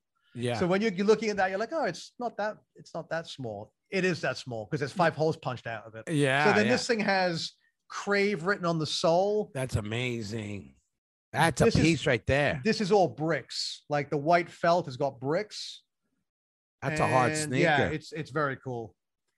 That's a, we just went, we just hit that and it was fucking good. It's good. I gotta I'm say, telling they, you, man. they I had a had good I- when I got these, I rode up to Harlem to the only White Castle in Manhattan. I got Uh-huh. a couple of cheeseburgers. I was like, yeah, a damn fine cheese. I mean, it's look for frozen food. It's of course. fine. Yeah, for It's exactly for what they're supposed. I tell people they're like, oh, this I got. We got to remember what it is. We're for you know, this is a go-to spot, twenty four hours. You're paying a couple of bucks for it. I mean. Exactly. Look what you're paying for. Exactly. Like, and and yeah. still, you get a nice little box for everyone. Yeah. And the little, you know, you got your little cheese, your little. It's a look. You know, it's a cute little look. You know, what I it's mean? Like, it's so it's so dated. I love it. Right? It's- Oh, I know. you know, I know. And then you went from um, you doing burgers, and then you started doing pizzas too. were saying, restaurant right? pizza. Yeah, then, that got big. That pizza shit got big. yeah, right? and spe- yeah, for sure. And then I started writing about steak, which is my real love. Like I, my favorite thing is Finally steak, came right? back. That's Yeah, when- So when when when you started doing that, the whole um um um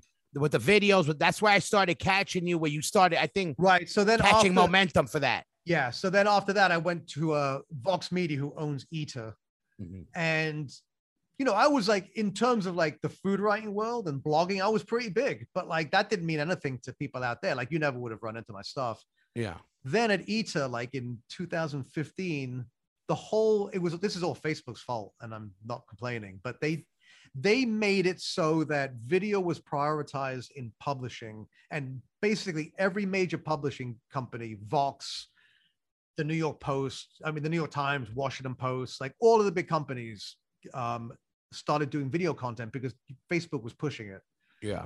So I had this, they gave me a show called The Meat Show on video, which on YouTube. Yeah. And for whatever reason, it blew up. Like Yeah. It was a good. I we liked it. That's it. a, We, we did 100 episodes. We went to Japan, Texas, you know, all over New York, London, like did 100 episodes. I still get recognized. Like it still gets, you know, it got millions of views yeah. and it like kind of just like put my career in a different trajectory because instead of being a food writer like i started doing much more like content creation like doing videos Yeah. doing a lot of more like i've always been a photographer but now i'm like doing more like in front of the camera stuff Yep, yep, yep. That's what I'm saying. You did pictures besides the writing. You you're a good photographer. You were doing that part too, which is same stuff that I liked. I'm like, um, with with the with the meat, I had I have some fucking questions about this.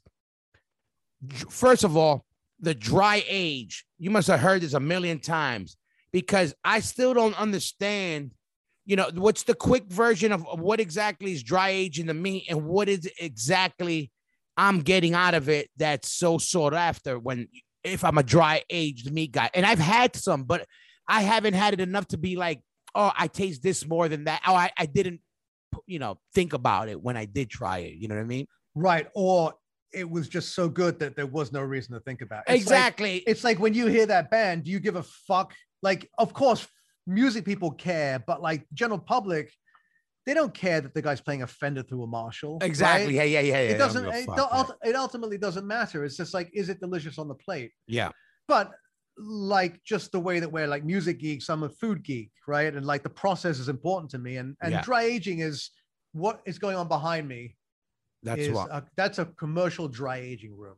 So the long story version of what I'm about to tell you, I've written about because it's my whole job. But right now Mm-hmm. I'm involved in a process. Like I am a brand ambassador for a company that makes home fridges for dry aging. I see now one of And- the. I've started to see them around too. Yeah, for, for yeah. So I have stuff. one behind me. You can't see it because I have this ridiculous backdrop, but I have a dry age fridge over that I'm dry aging my own beef. And That's great.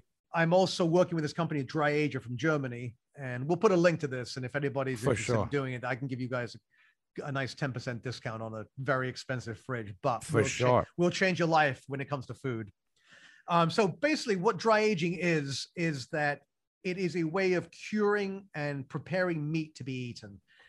You slaughter a animal, you can't actually eat that right away. I mean, if you're starving in the bush, you could force it down, but we're talking about eating for aesthetic pleasure, right? Uh huh. We're talking about getting the best out of something, right? So everything, my whole career is based not on nutrition. It's not based on good health. It's not based on longevity. Like I do things to so that I can actuate that outcome, but I, but my outcome is about eating the finest things in life, whether it's a White Castle cheeseburger or the most expensive dried steak or a piece of wagyu.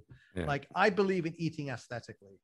Now, there's a lot of meals that I eat that I don't consider eating. It's like granola and yogurt and fruit, right? Like that's main. We don't want to hear about that. I don't care about that. Yeah, it's like you know, like uh, that's just like boring stuff. But I, I you know, I, I I train and I and I diet and I fast so that I can eat the finest things in life, right? And dry aged beef is on top of that list. So you dispatch an animal. That look, think about what happens when you die. Like rigor mortis sets in, so all Yeah. the joints stiffen and harden, right? That needs to then to relax. It takes like like 48 to 50 hours for that to just dissipate. And then, for lack of a better term, decay begins. Yeah. And that's when the, the more it decays, actually, the more palpable, and unless it's rotting. But but what what aging beef is is controlling the decay so that you're tenderizing the product, Mhm. which gives it better flavor and makes it easy to chew. Gotcha. dry aging beef. Now, the way that we age beef now in the modern world is that you dispatch the animal, you break it down. Those what are called primals, which are big chop like the shoulder and the Yeah. rib and the short loin. Those are vacuum sealed and they're put into a refrigerator for a couple of weeks. And that's called beef aging. And that's technical wet aging. And what happens during that time is that the beef loses nothing because it's hermetically sealed. And enzymes in the beef stop breaking down the muscle tissue, making it tender. Yeah, that's what it does. I know that Right? part. So basically, all meat is aged, right? In the old days, before refrigeration, before vacuum sealing, they would hang the whole carcass, right? And wh- when you see people hunting, what do they do? Yeah. They bring that deer and they hang it up, Hang it. right? If you hunt game birds, pheasants, you hang those Then birds for a hang few 'em up. days, right? That is basically allowing it to stop breaking down and to start tenderizing. Then you break that down and you, if you vacuum seal it and freeze it, like that will, you know, eventually, like that's also breaking down the muscle and making it more tender and soft. A lot of American beef production is towards making beef that's so tender that you don't have to cook it in a way to further break it down like a braise or a stew or barbecue and Yeah. smoking these long like so long smoking and long cooking techniques are good for tough, Tough. cuts that have a lot of intermuscular fat a lot of like the shoulder has a lot of muscles bound up on it right Yeah. the rib and the short loin are just big muscles it's a, it's the ribeye steaks right Yep. those don't need to be broken down. They can be cooked quick, high heat, fast temperature, right? Because they're tender enough. And the way that we've bought beef to market is that we've really prioritized what's called the middle meats. And you you know, you know the you know the cuts: ribeyes, Delmonico's, New York strips, porterhouses, T-bones, filet mignons. Those are all from the same muscle groups, and they're in the mm. in the middle of the animal. Yeah. Have you heard the term high on the hog? high on the hog, of course. Right. That comes because the middle meats are on the very top of the animal. Yeah, right? whether best. it's a hog or, or, or cattle. So in the old days, you would hang the whole carcass and then break it down. And once refrigeration happened, we started aging beef in bags, but people started doing it this way too. And dry aging is different than wet aging because what dry aging does is it adds another element of flavor. It's almost like the difference between grape juice and wine, right? Mm, Both come from grapes. yeah. The grape juice kind of tastes like grapes, right? It's sweet. Wine doesn't taste anything like grapes. yeah Wine fermented- has has fermented and that's what's going on behind me is actually that you're creating an environment where a particular type of mold forms on the outside. That Mhm. mold has the same enzymatic effect that wet aging does. It creates that environment within the muscle where it starts breaking it down. But that mold also starts introducing tertiary flavors like blue cheese right you Mm. look at blue cheese Yeah. you see those blue veins Yeah. you'll start seeing that riddling through the beef behind me Yes. The, the right blue, and the you can purple. see some of that the- has like has like a white it has like a white sheen on it like that's like a like Yeah. a yeast mold and you want that that actually tastes delicious that's the difference between dry aged and wet aged beef is that you get on the very edge of the of the steak you get this like funkiness it's like a Yeah. steeliness it's like at its most intense it it is like blue cheese but it's usually a lot milder than that it's like it's like And- a funkiness and and and I know obviously it's a preference, a dry age to whatever, but like you go to a steakhouse, you're going, you Nick, you're gonna go for. I'm going for steak. Are you always gonna go for a, a dry, uh, a dry aged one? A hundred and one percent of the time, Yeah. I go for dried. Yeah. Yeah. Because I've heard some guys say something about the meat being a little too skunky for them meat eaters that just There, there's no doubt that. uh, So the end. So just just getting back to the basics of dry aging because I'm almost finished. You to wet age something, two weeks is perfect. Hmm. After two weeks, it's not going to really get that much more tender. With dry aging, two weeks also gets you the right tenderness, but you're going to continue to get different flavors the longer you go. Mm, So it's like wine. gotcha. Right? You pick it you can you you, can it. age a wine for for decades right Yeah. and it's going to change it and the the lo- and it, in the same way that wine the longer it goes, the less oxygen it has. The same thing happens with the meat, and the more dried out it gets. And it's about that oxygen deprivation that Mm. leads to these more intense flavors. And you're right, a lot of people don't like that really intense flavor of the aged Yeah. beef. And the thing is that we're getting longer, and it's like like anything else, we get more extreme. Yeah, yeah. 28 days was a standard aging period. Now people are going 35, 30, I seen 45, that, yes. I had a 500 day dry aged steak. I- I think that was where I saw it with you in the that video, yeah, yeah. the It's like we had like uh, a 80 and like, like They're just doing that to do it at, at that you know, it's right? like pushing, yeah, it's like pushing the boundaries of anything else. Like, you know, how loud can we go? Like, Yeah. right? Like, it's like, and, and and and you're going for a steak. Are you oh are you still a um a prime rib guy? Not that you don't So- love it still, but is that still your go-to, or you're you're going um porterhouse, or what? What's your go-to if you have to go to? You have to pick I one. mean, if I'm, if I'm, if I'm gonna, I love prime rib, which Yeah. is so prime rib. Just to let everyone know, is you take the whole rib section, you roast it, right, like roast beef, and then you slice it off. If you take that same rib section, cut it into steaks, that gives you rib eyes, yes, rib steaks, yes, right? And if you take the bone off, that's a Delmonico or a boneless rib eye, Yeah, right? That's my favorite cut is the rib. gotcha. So yeah. if I'm getting a steak, it's going to be a rib steak. Yeah. If it's going to be, but ultimately, I'd rather have a roast. Now, not every place does roast does prime rib. So yeah, prime rib's my favorite, and then after that, I'd get a rib steak. But if I'm at a place like Peter Luger's, where they're famous for their porterhouse, then you go. I might get that. If you go to Sparks, Sparks is famous for their New York strip. It's this Gotcha. giant like log of beef. When I was a I kid, when I was a kid, the porterhouse, they used to tell me, "Oh, that's the one," because you got the fillet and you got the strip. That was always like, and definitely the porterhouse until about 15 10 15 years ago was the go iconic New York steakhouse steak. Yeah. Now we're seeing this whole revolution with the rib steak coming out and Yeah. tomahawk with the long bone. yeah, the right? tomahawk is popular as fuck. I love it. Yeah. But I love it. But yeah, definitely got very flashy. you know, you but know? if so, if like you know, so part of what I do for work now is restaurant consulting, oh, that's dope. and you know, I do a lot of like I do a lot of writing for the meat industry and for trade groups and those kind of things. And you know, a lot of the times, like if I'm if uh, if we're working on a menu, what steak should we do? I was like, well, do you want to be old school? Do you want to be new school? If you're Yeah, old school, you know, yeah, you're doing a porterhouse steak. That is the classic New York steak, yeah. right? But if you're new school, it's got to be a rib steak. Like that's Yeah. a trendy steak, you know. Yeah, for sure. And, and and and what would you say? What would you recommend? Because obviously, you know, you have also the privilege. One, no matter what, for quality, you got to pay. It's just what it is, you know. And two, but also you being a re- you know a real uh, uh, motherfucker who came from the trenches. You also know not everybody has the means to to go to the Peter Lugers all the time. I, I used to go to Tad's every Sunday when I couldn't. Exactly. Tad's, by the way, Tad's used to be able to get like a fucking eight dollar steak back in the day and potatoes and shit. It was a spot. But um, for somebody who's gonna treat themselves, they don't, and all they got by them is is regular um things. If they had an order of something, where would you think would be a working man? What could the working man get if to treat himself? Where would be a good way to shop? A Whole Foods or online somewhere?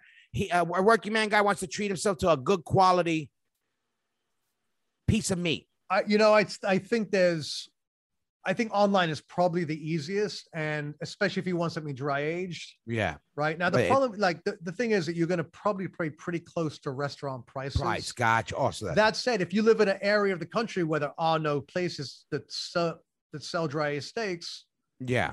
you know, it might be a viable option. So And yeah. look, look, I eat steak. You know, I mean, it's it, it's an embarrassment, but it's like you know, how many great bands do you see on tour?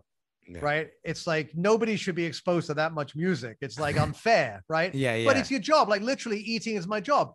There's there's weeks when I'll, I'm about to go to Texas. I'm gonna eat like in 15 barbecue joints in three or four days. Like yeah. you know, it's my job, right? Yeah. So it's like I I it's it, sometimes you get like I don't I never think I'm jaded because I appreciate every bite and I, I I I cherish every bite.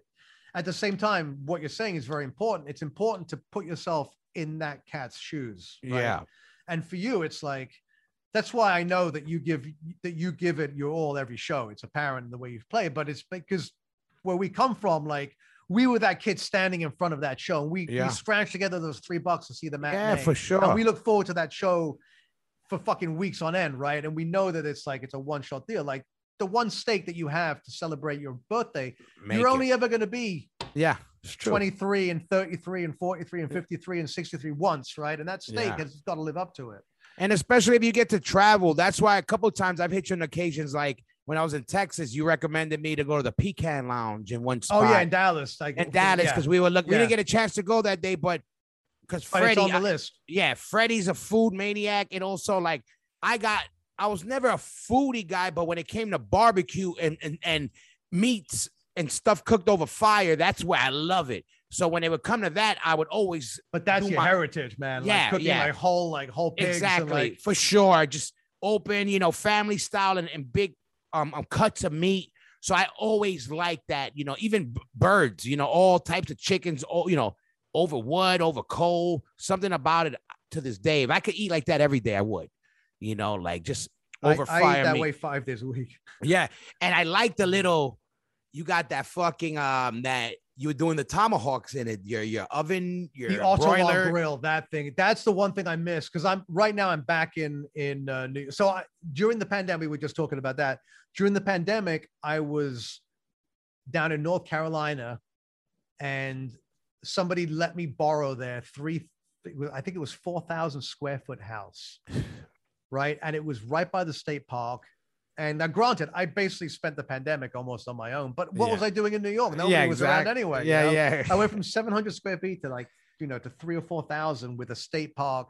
And then I could cook outdoors. And I had the, I had a smoker. I But watched the best you. thing of all, Jesus Christ. it's going right up my nose.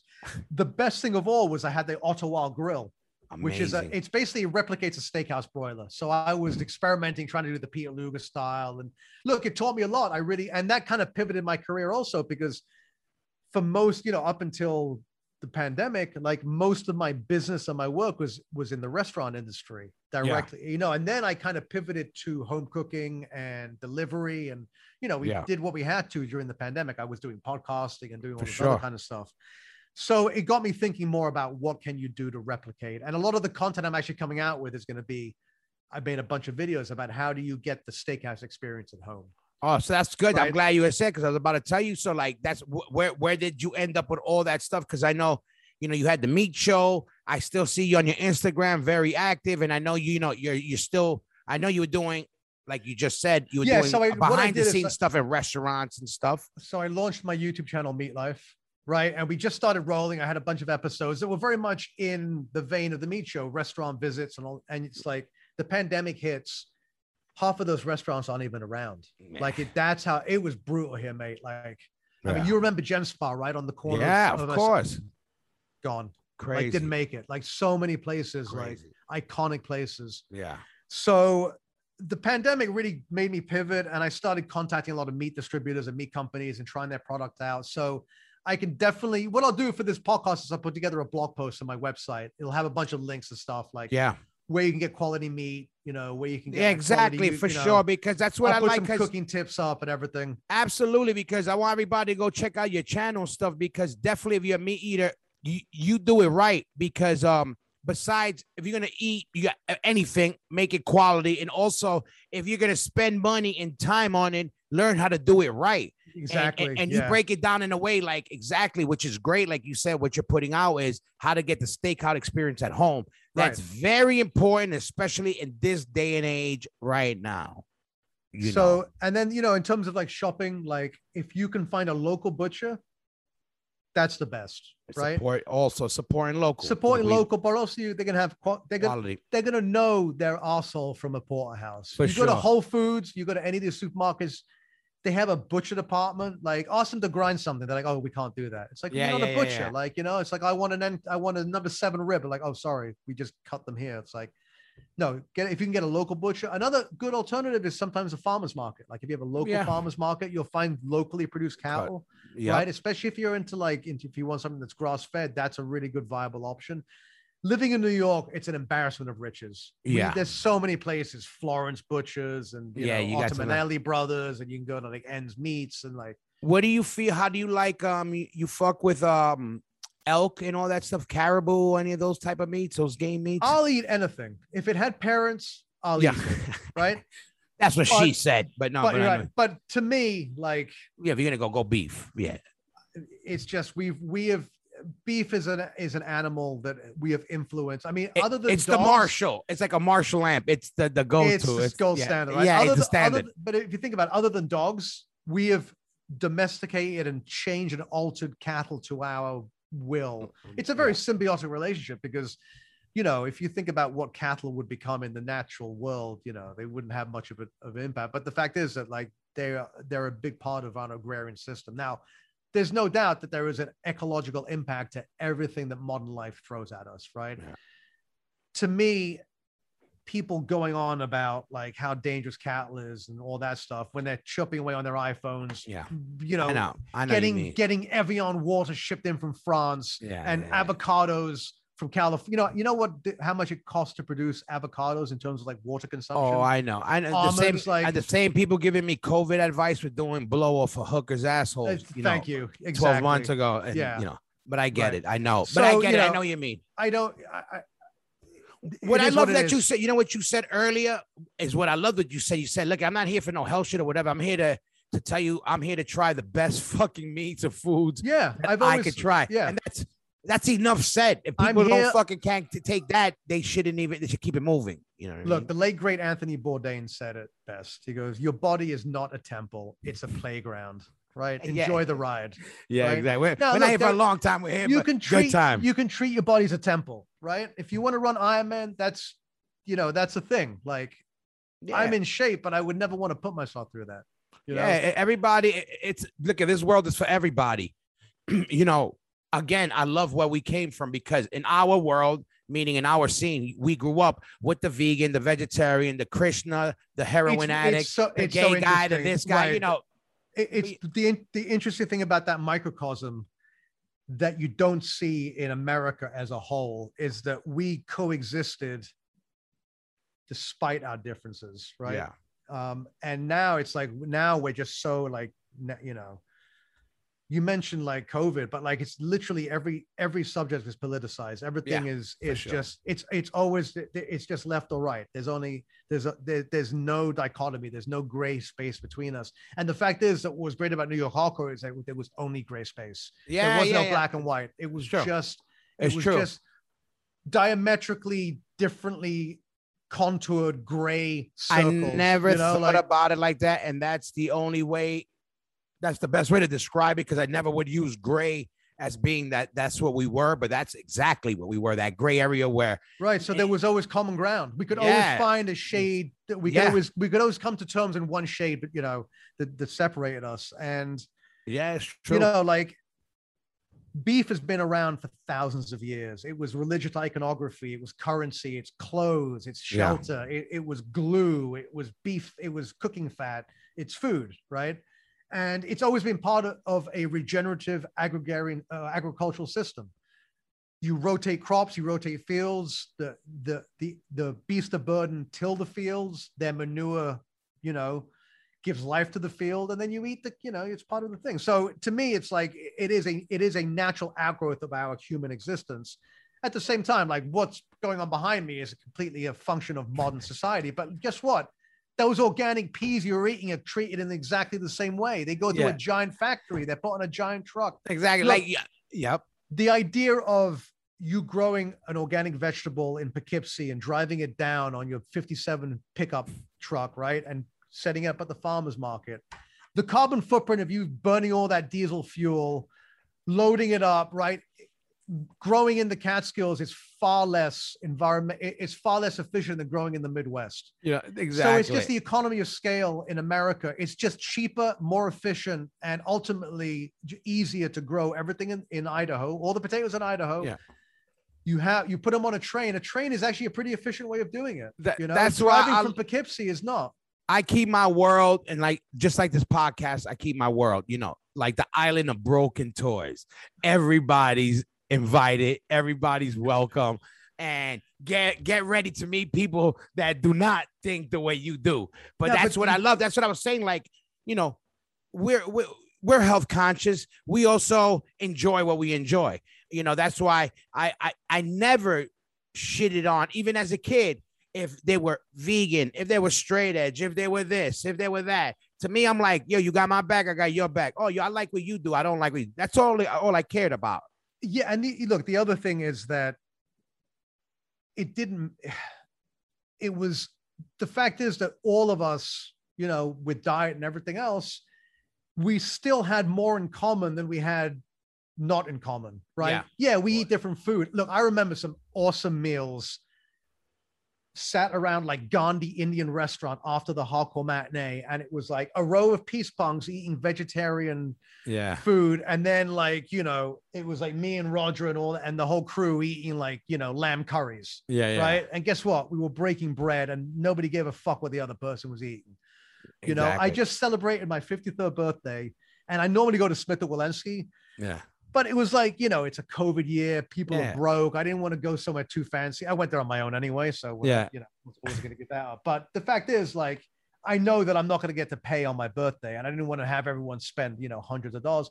I went to John's on Bleecker, and the reason we did that is because back in the old days, like that was one of the places we go on people's birthdays Ah. and we get like an eight top and get pitchers of beer and, And we they- get half pizza, half meat and half cheese, And right? And half vegan, right? With no cheese. And like back then they didn't care that like half the pizza had pepperoni on it, right? Like Yeah, of course. It, wasn't didn't matter if, it didn't matter if it touched. Like I like telling people, I, I- I got into hardcore before it mattered what was on the menu.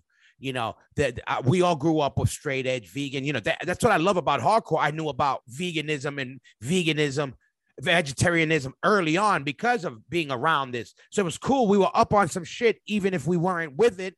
We knew about yoga, about India. We knew about all that shit, like it or not but that, but we also learned about tattoos. We learned about different cultures. We learned about the biker lifestyle. We Yeah, learned about all the these thing- alternative lifestyles from where we come and, the- from. and the thing that being in a hardcore band affords you is that you get to see the world, right? As that most kids our age wouldn't get to travel. And you yeah, know, exactly. Or You if know, they we- did, they're with their parents. They ain't looking at the underbelly of life, right? They're not. yeah.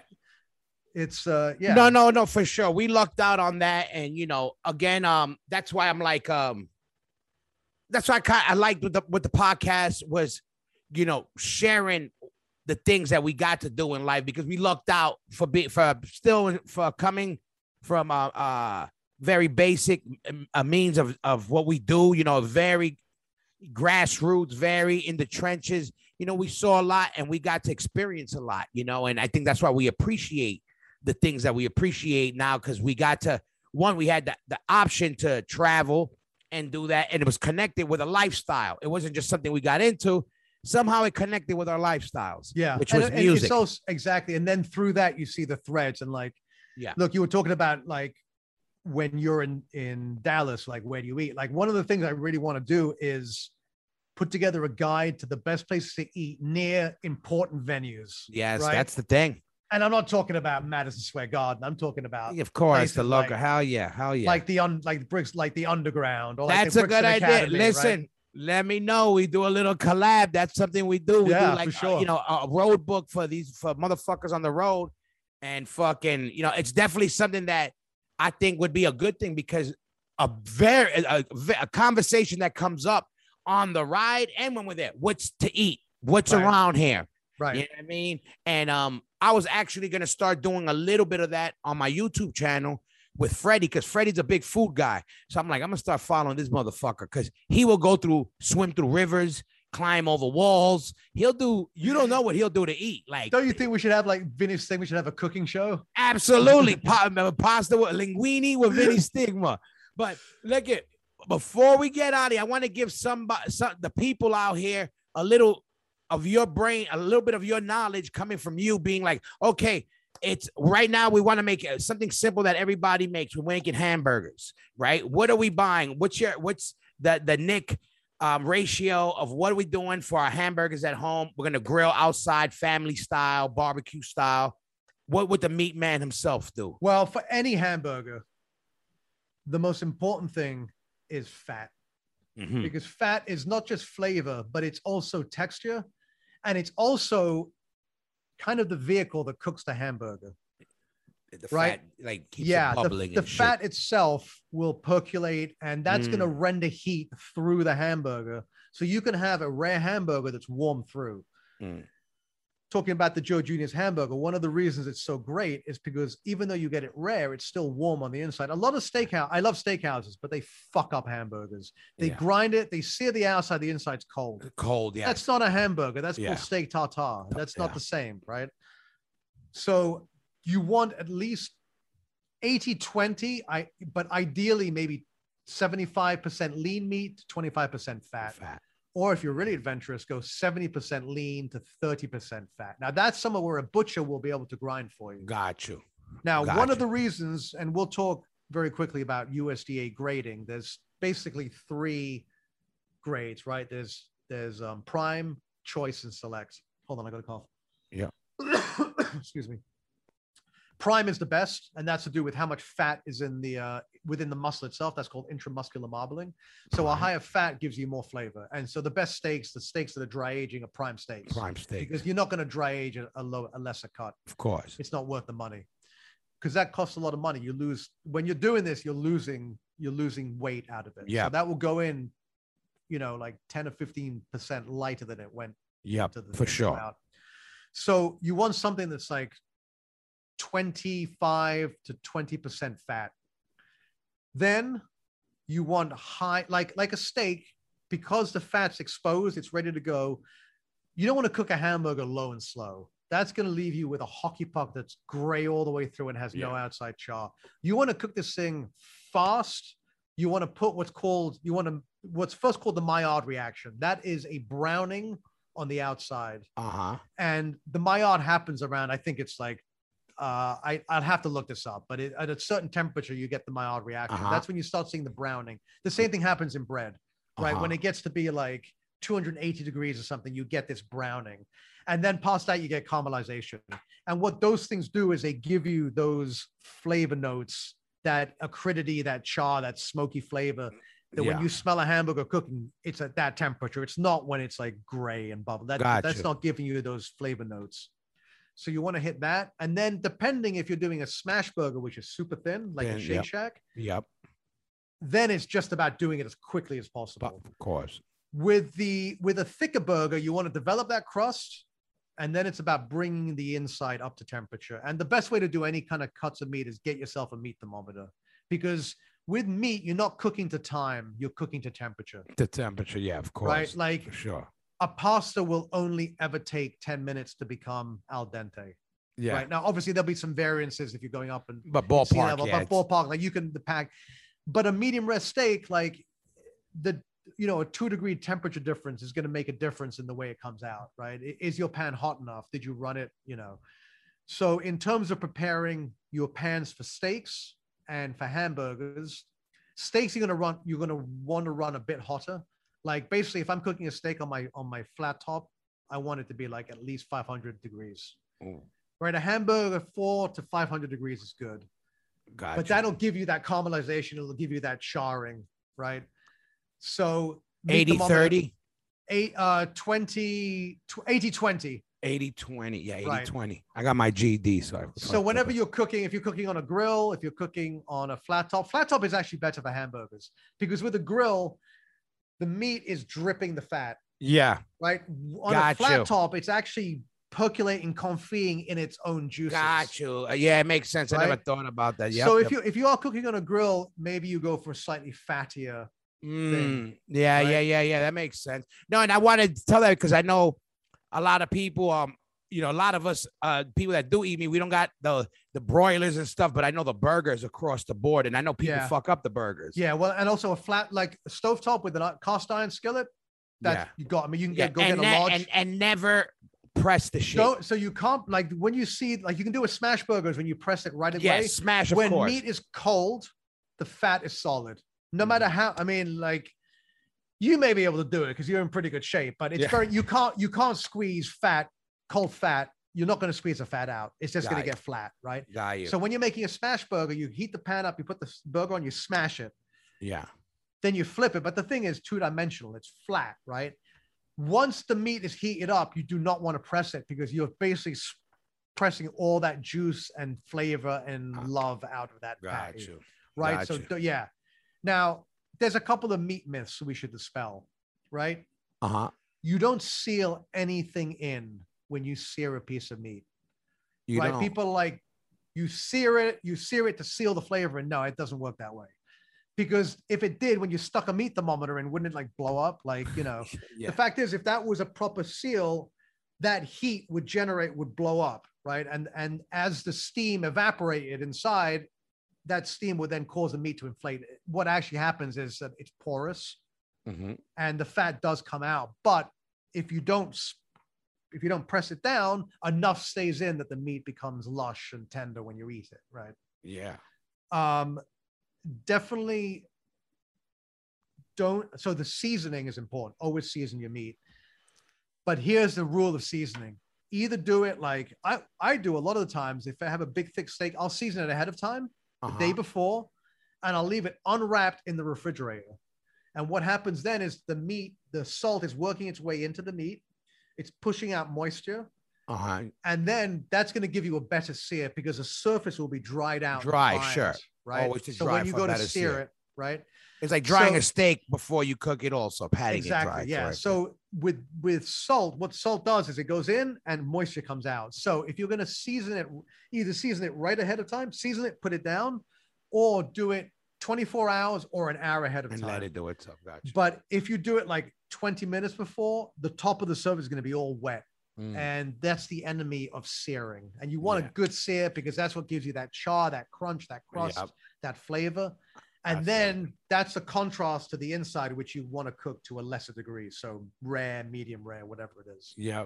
And Uh, but a meat thermometer is gonna is that's that's the only way you know. For, meat in general. Eventually, you'll be able to just do it by feel, right? Yeah. You could play a fretless instrument. You don't need to look into the frets. But yeah.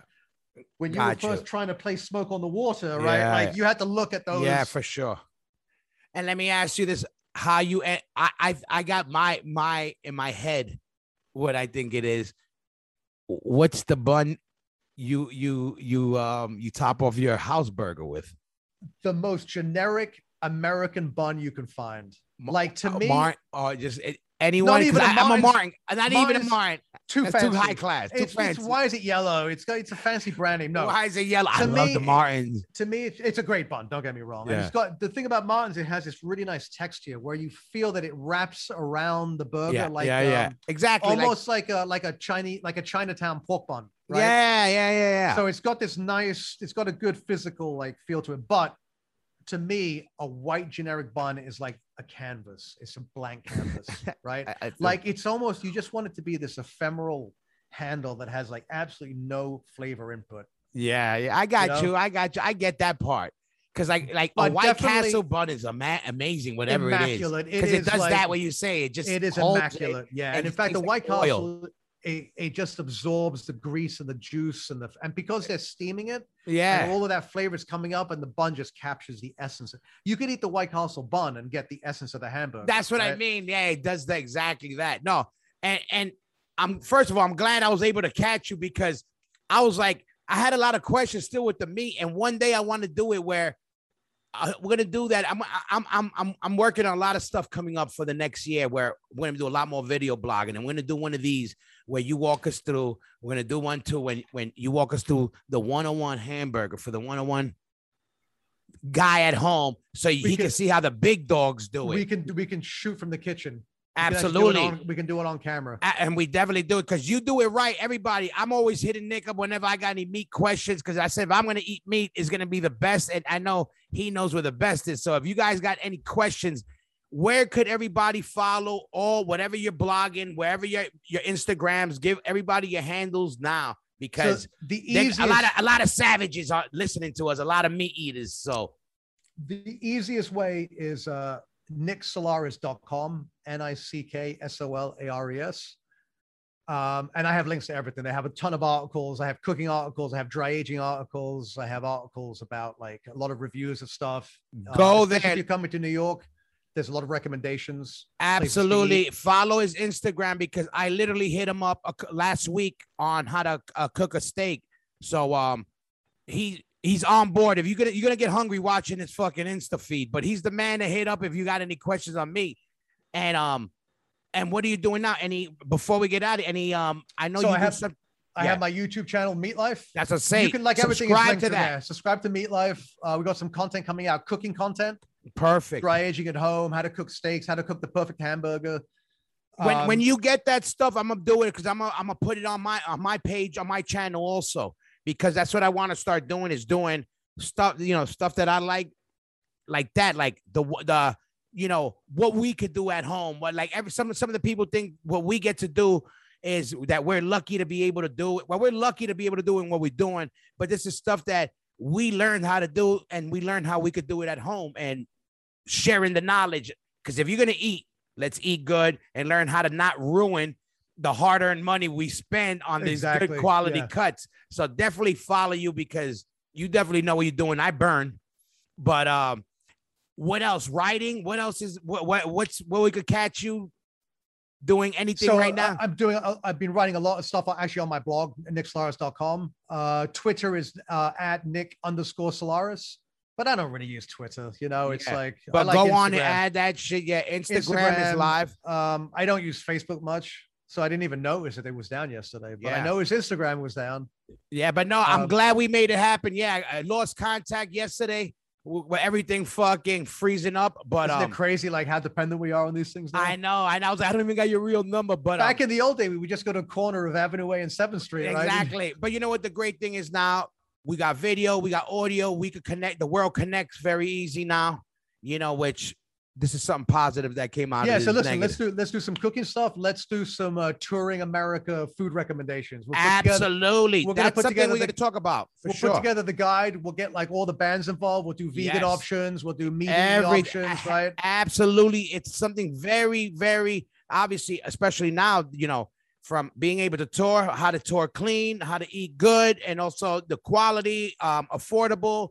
Right. And know, also look, supporting people. Look, there's a lot of chefs that are in the hardcore scenes, right? a lot. Facts. A lot of chefs like support, uh, you know, like let's keep it real, like support the people that support us, right? Exactly. Like I always say, the beauty of our world, like shout out to Talent Crossroads and also shout out Matty Matheson. These are two different worlds. Hardcore kids doing their thing, making food delicious. Nick, I'm glad you were able to come on. Good to see you. This You is gonna come mate. out next week. I'm gonna send you the flyers and all that good shit. And next time I see you, hopefully we'll have a steak. We'll have a st- there'll only be a steak between us next time. Yeah, exactly. Not exactly. It won't be just a steak, but yo, one love, yo. We talk soon, Nick. I'll hit you up with the info for this. All right. Cheers, mate. Love you guys. Yo, love you. One love. Peace. Peace out, everybody.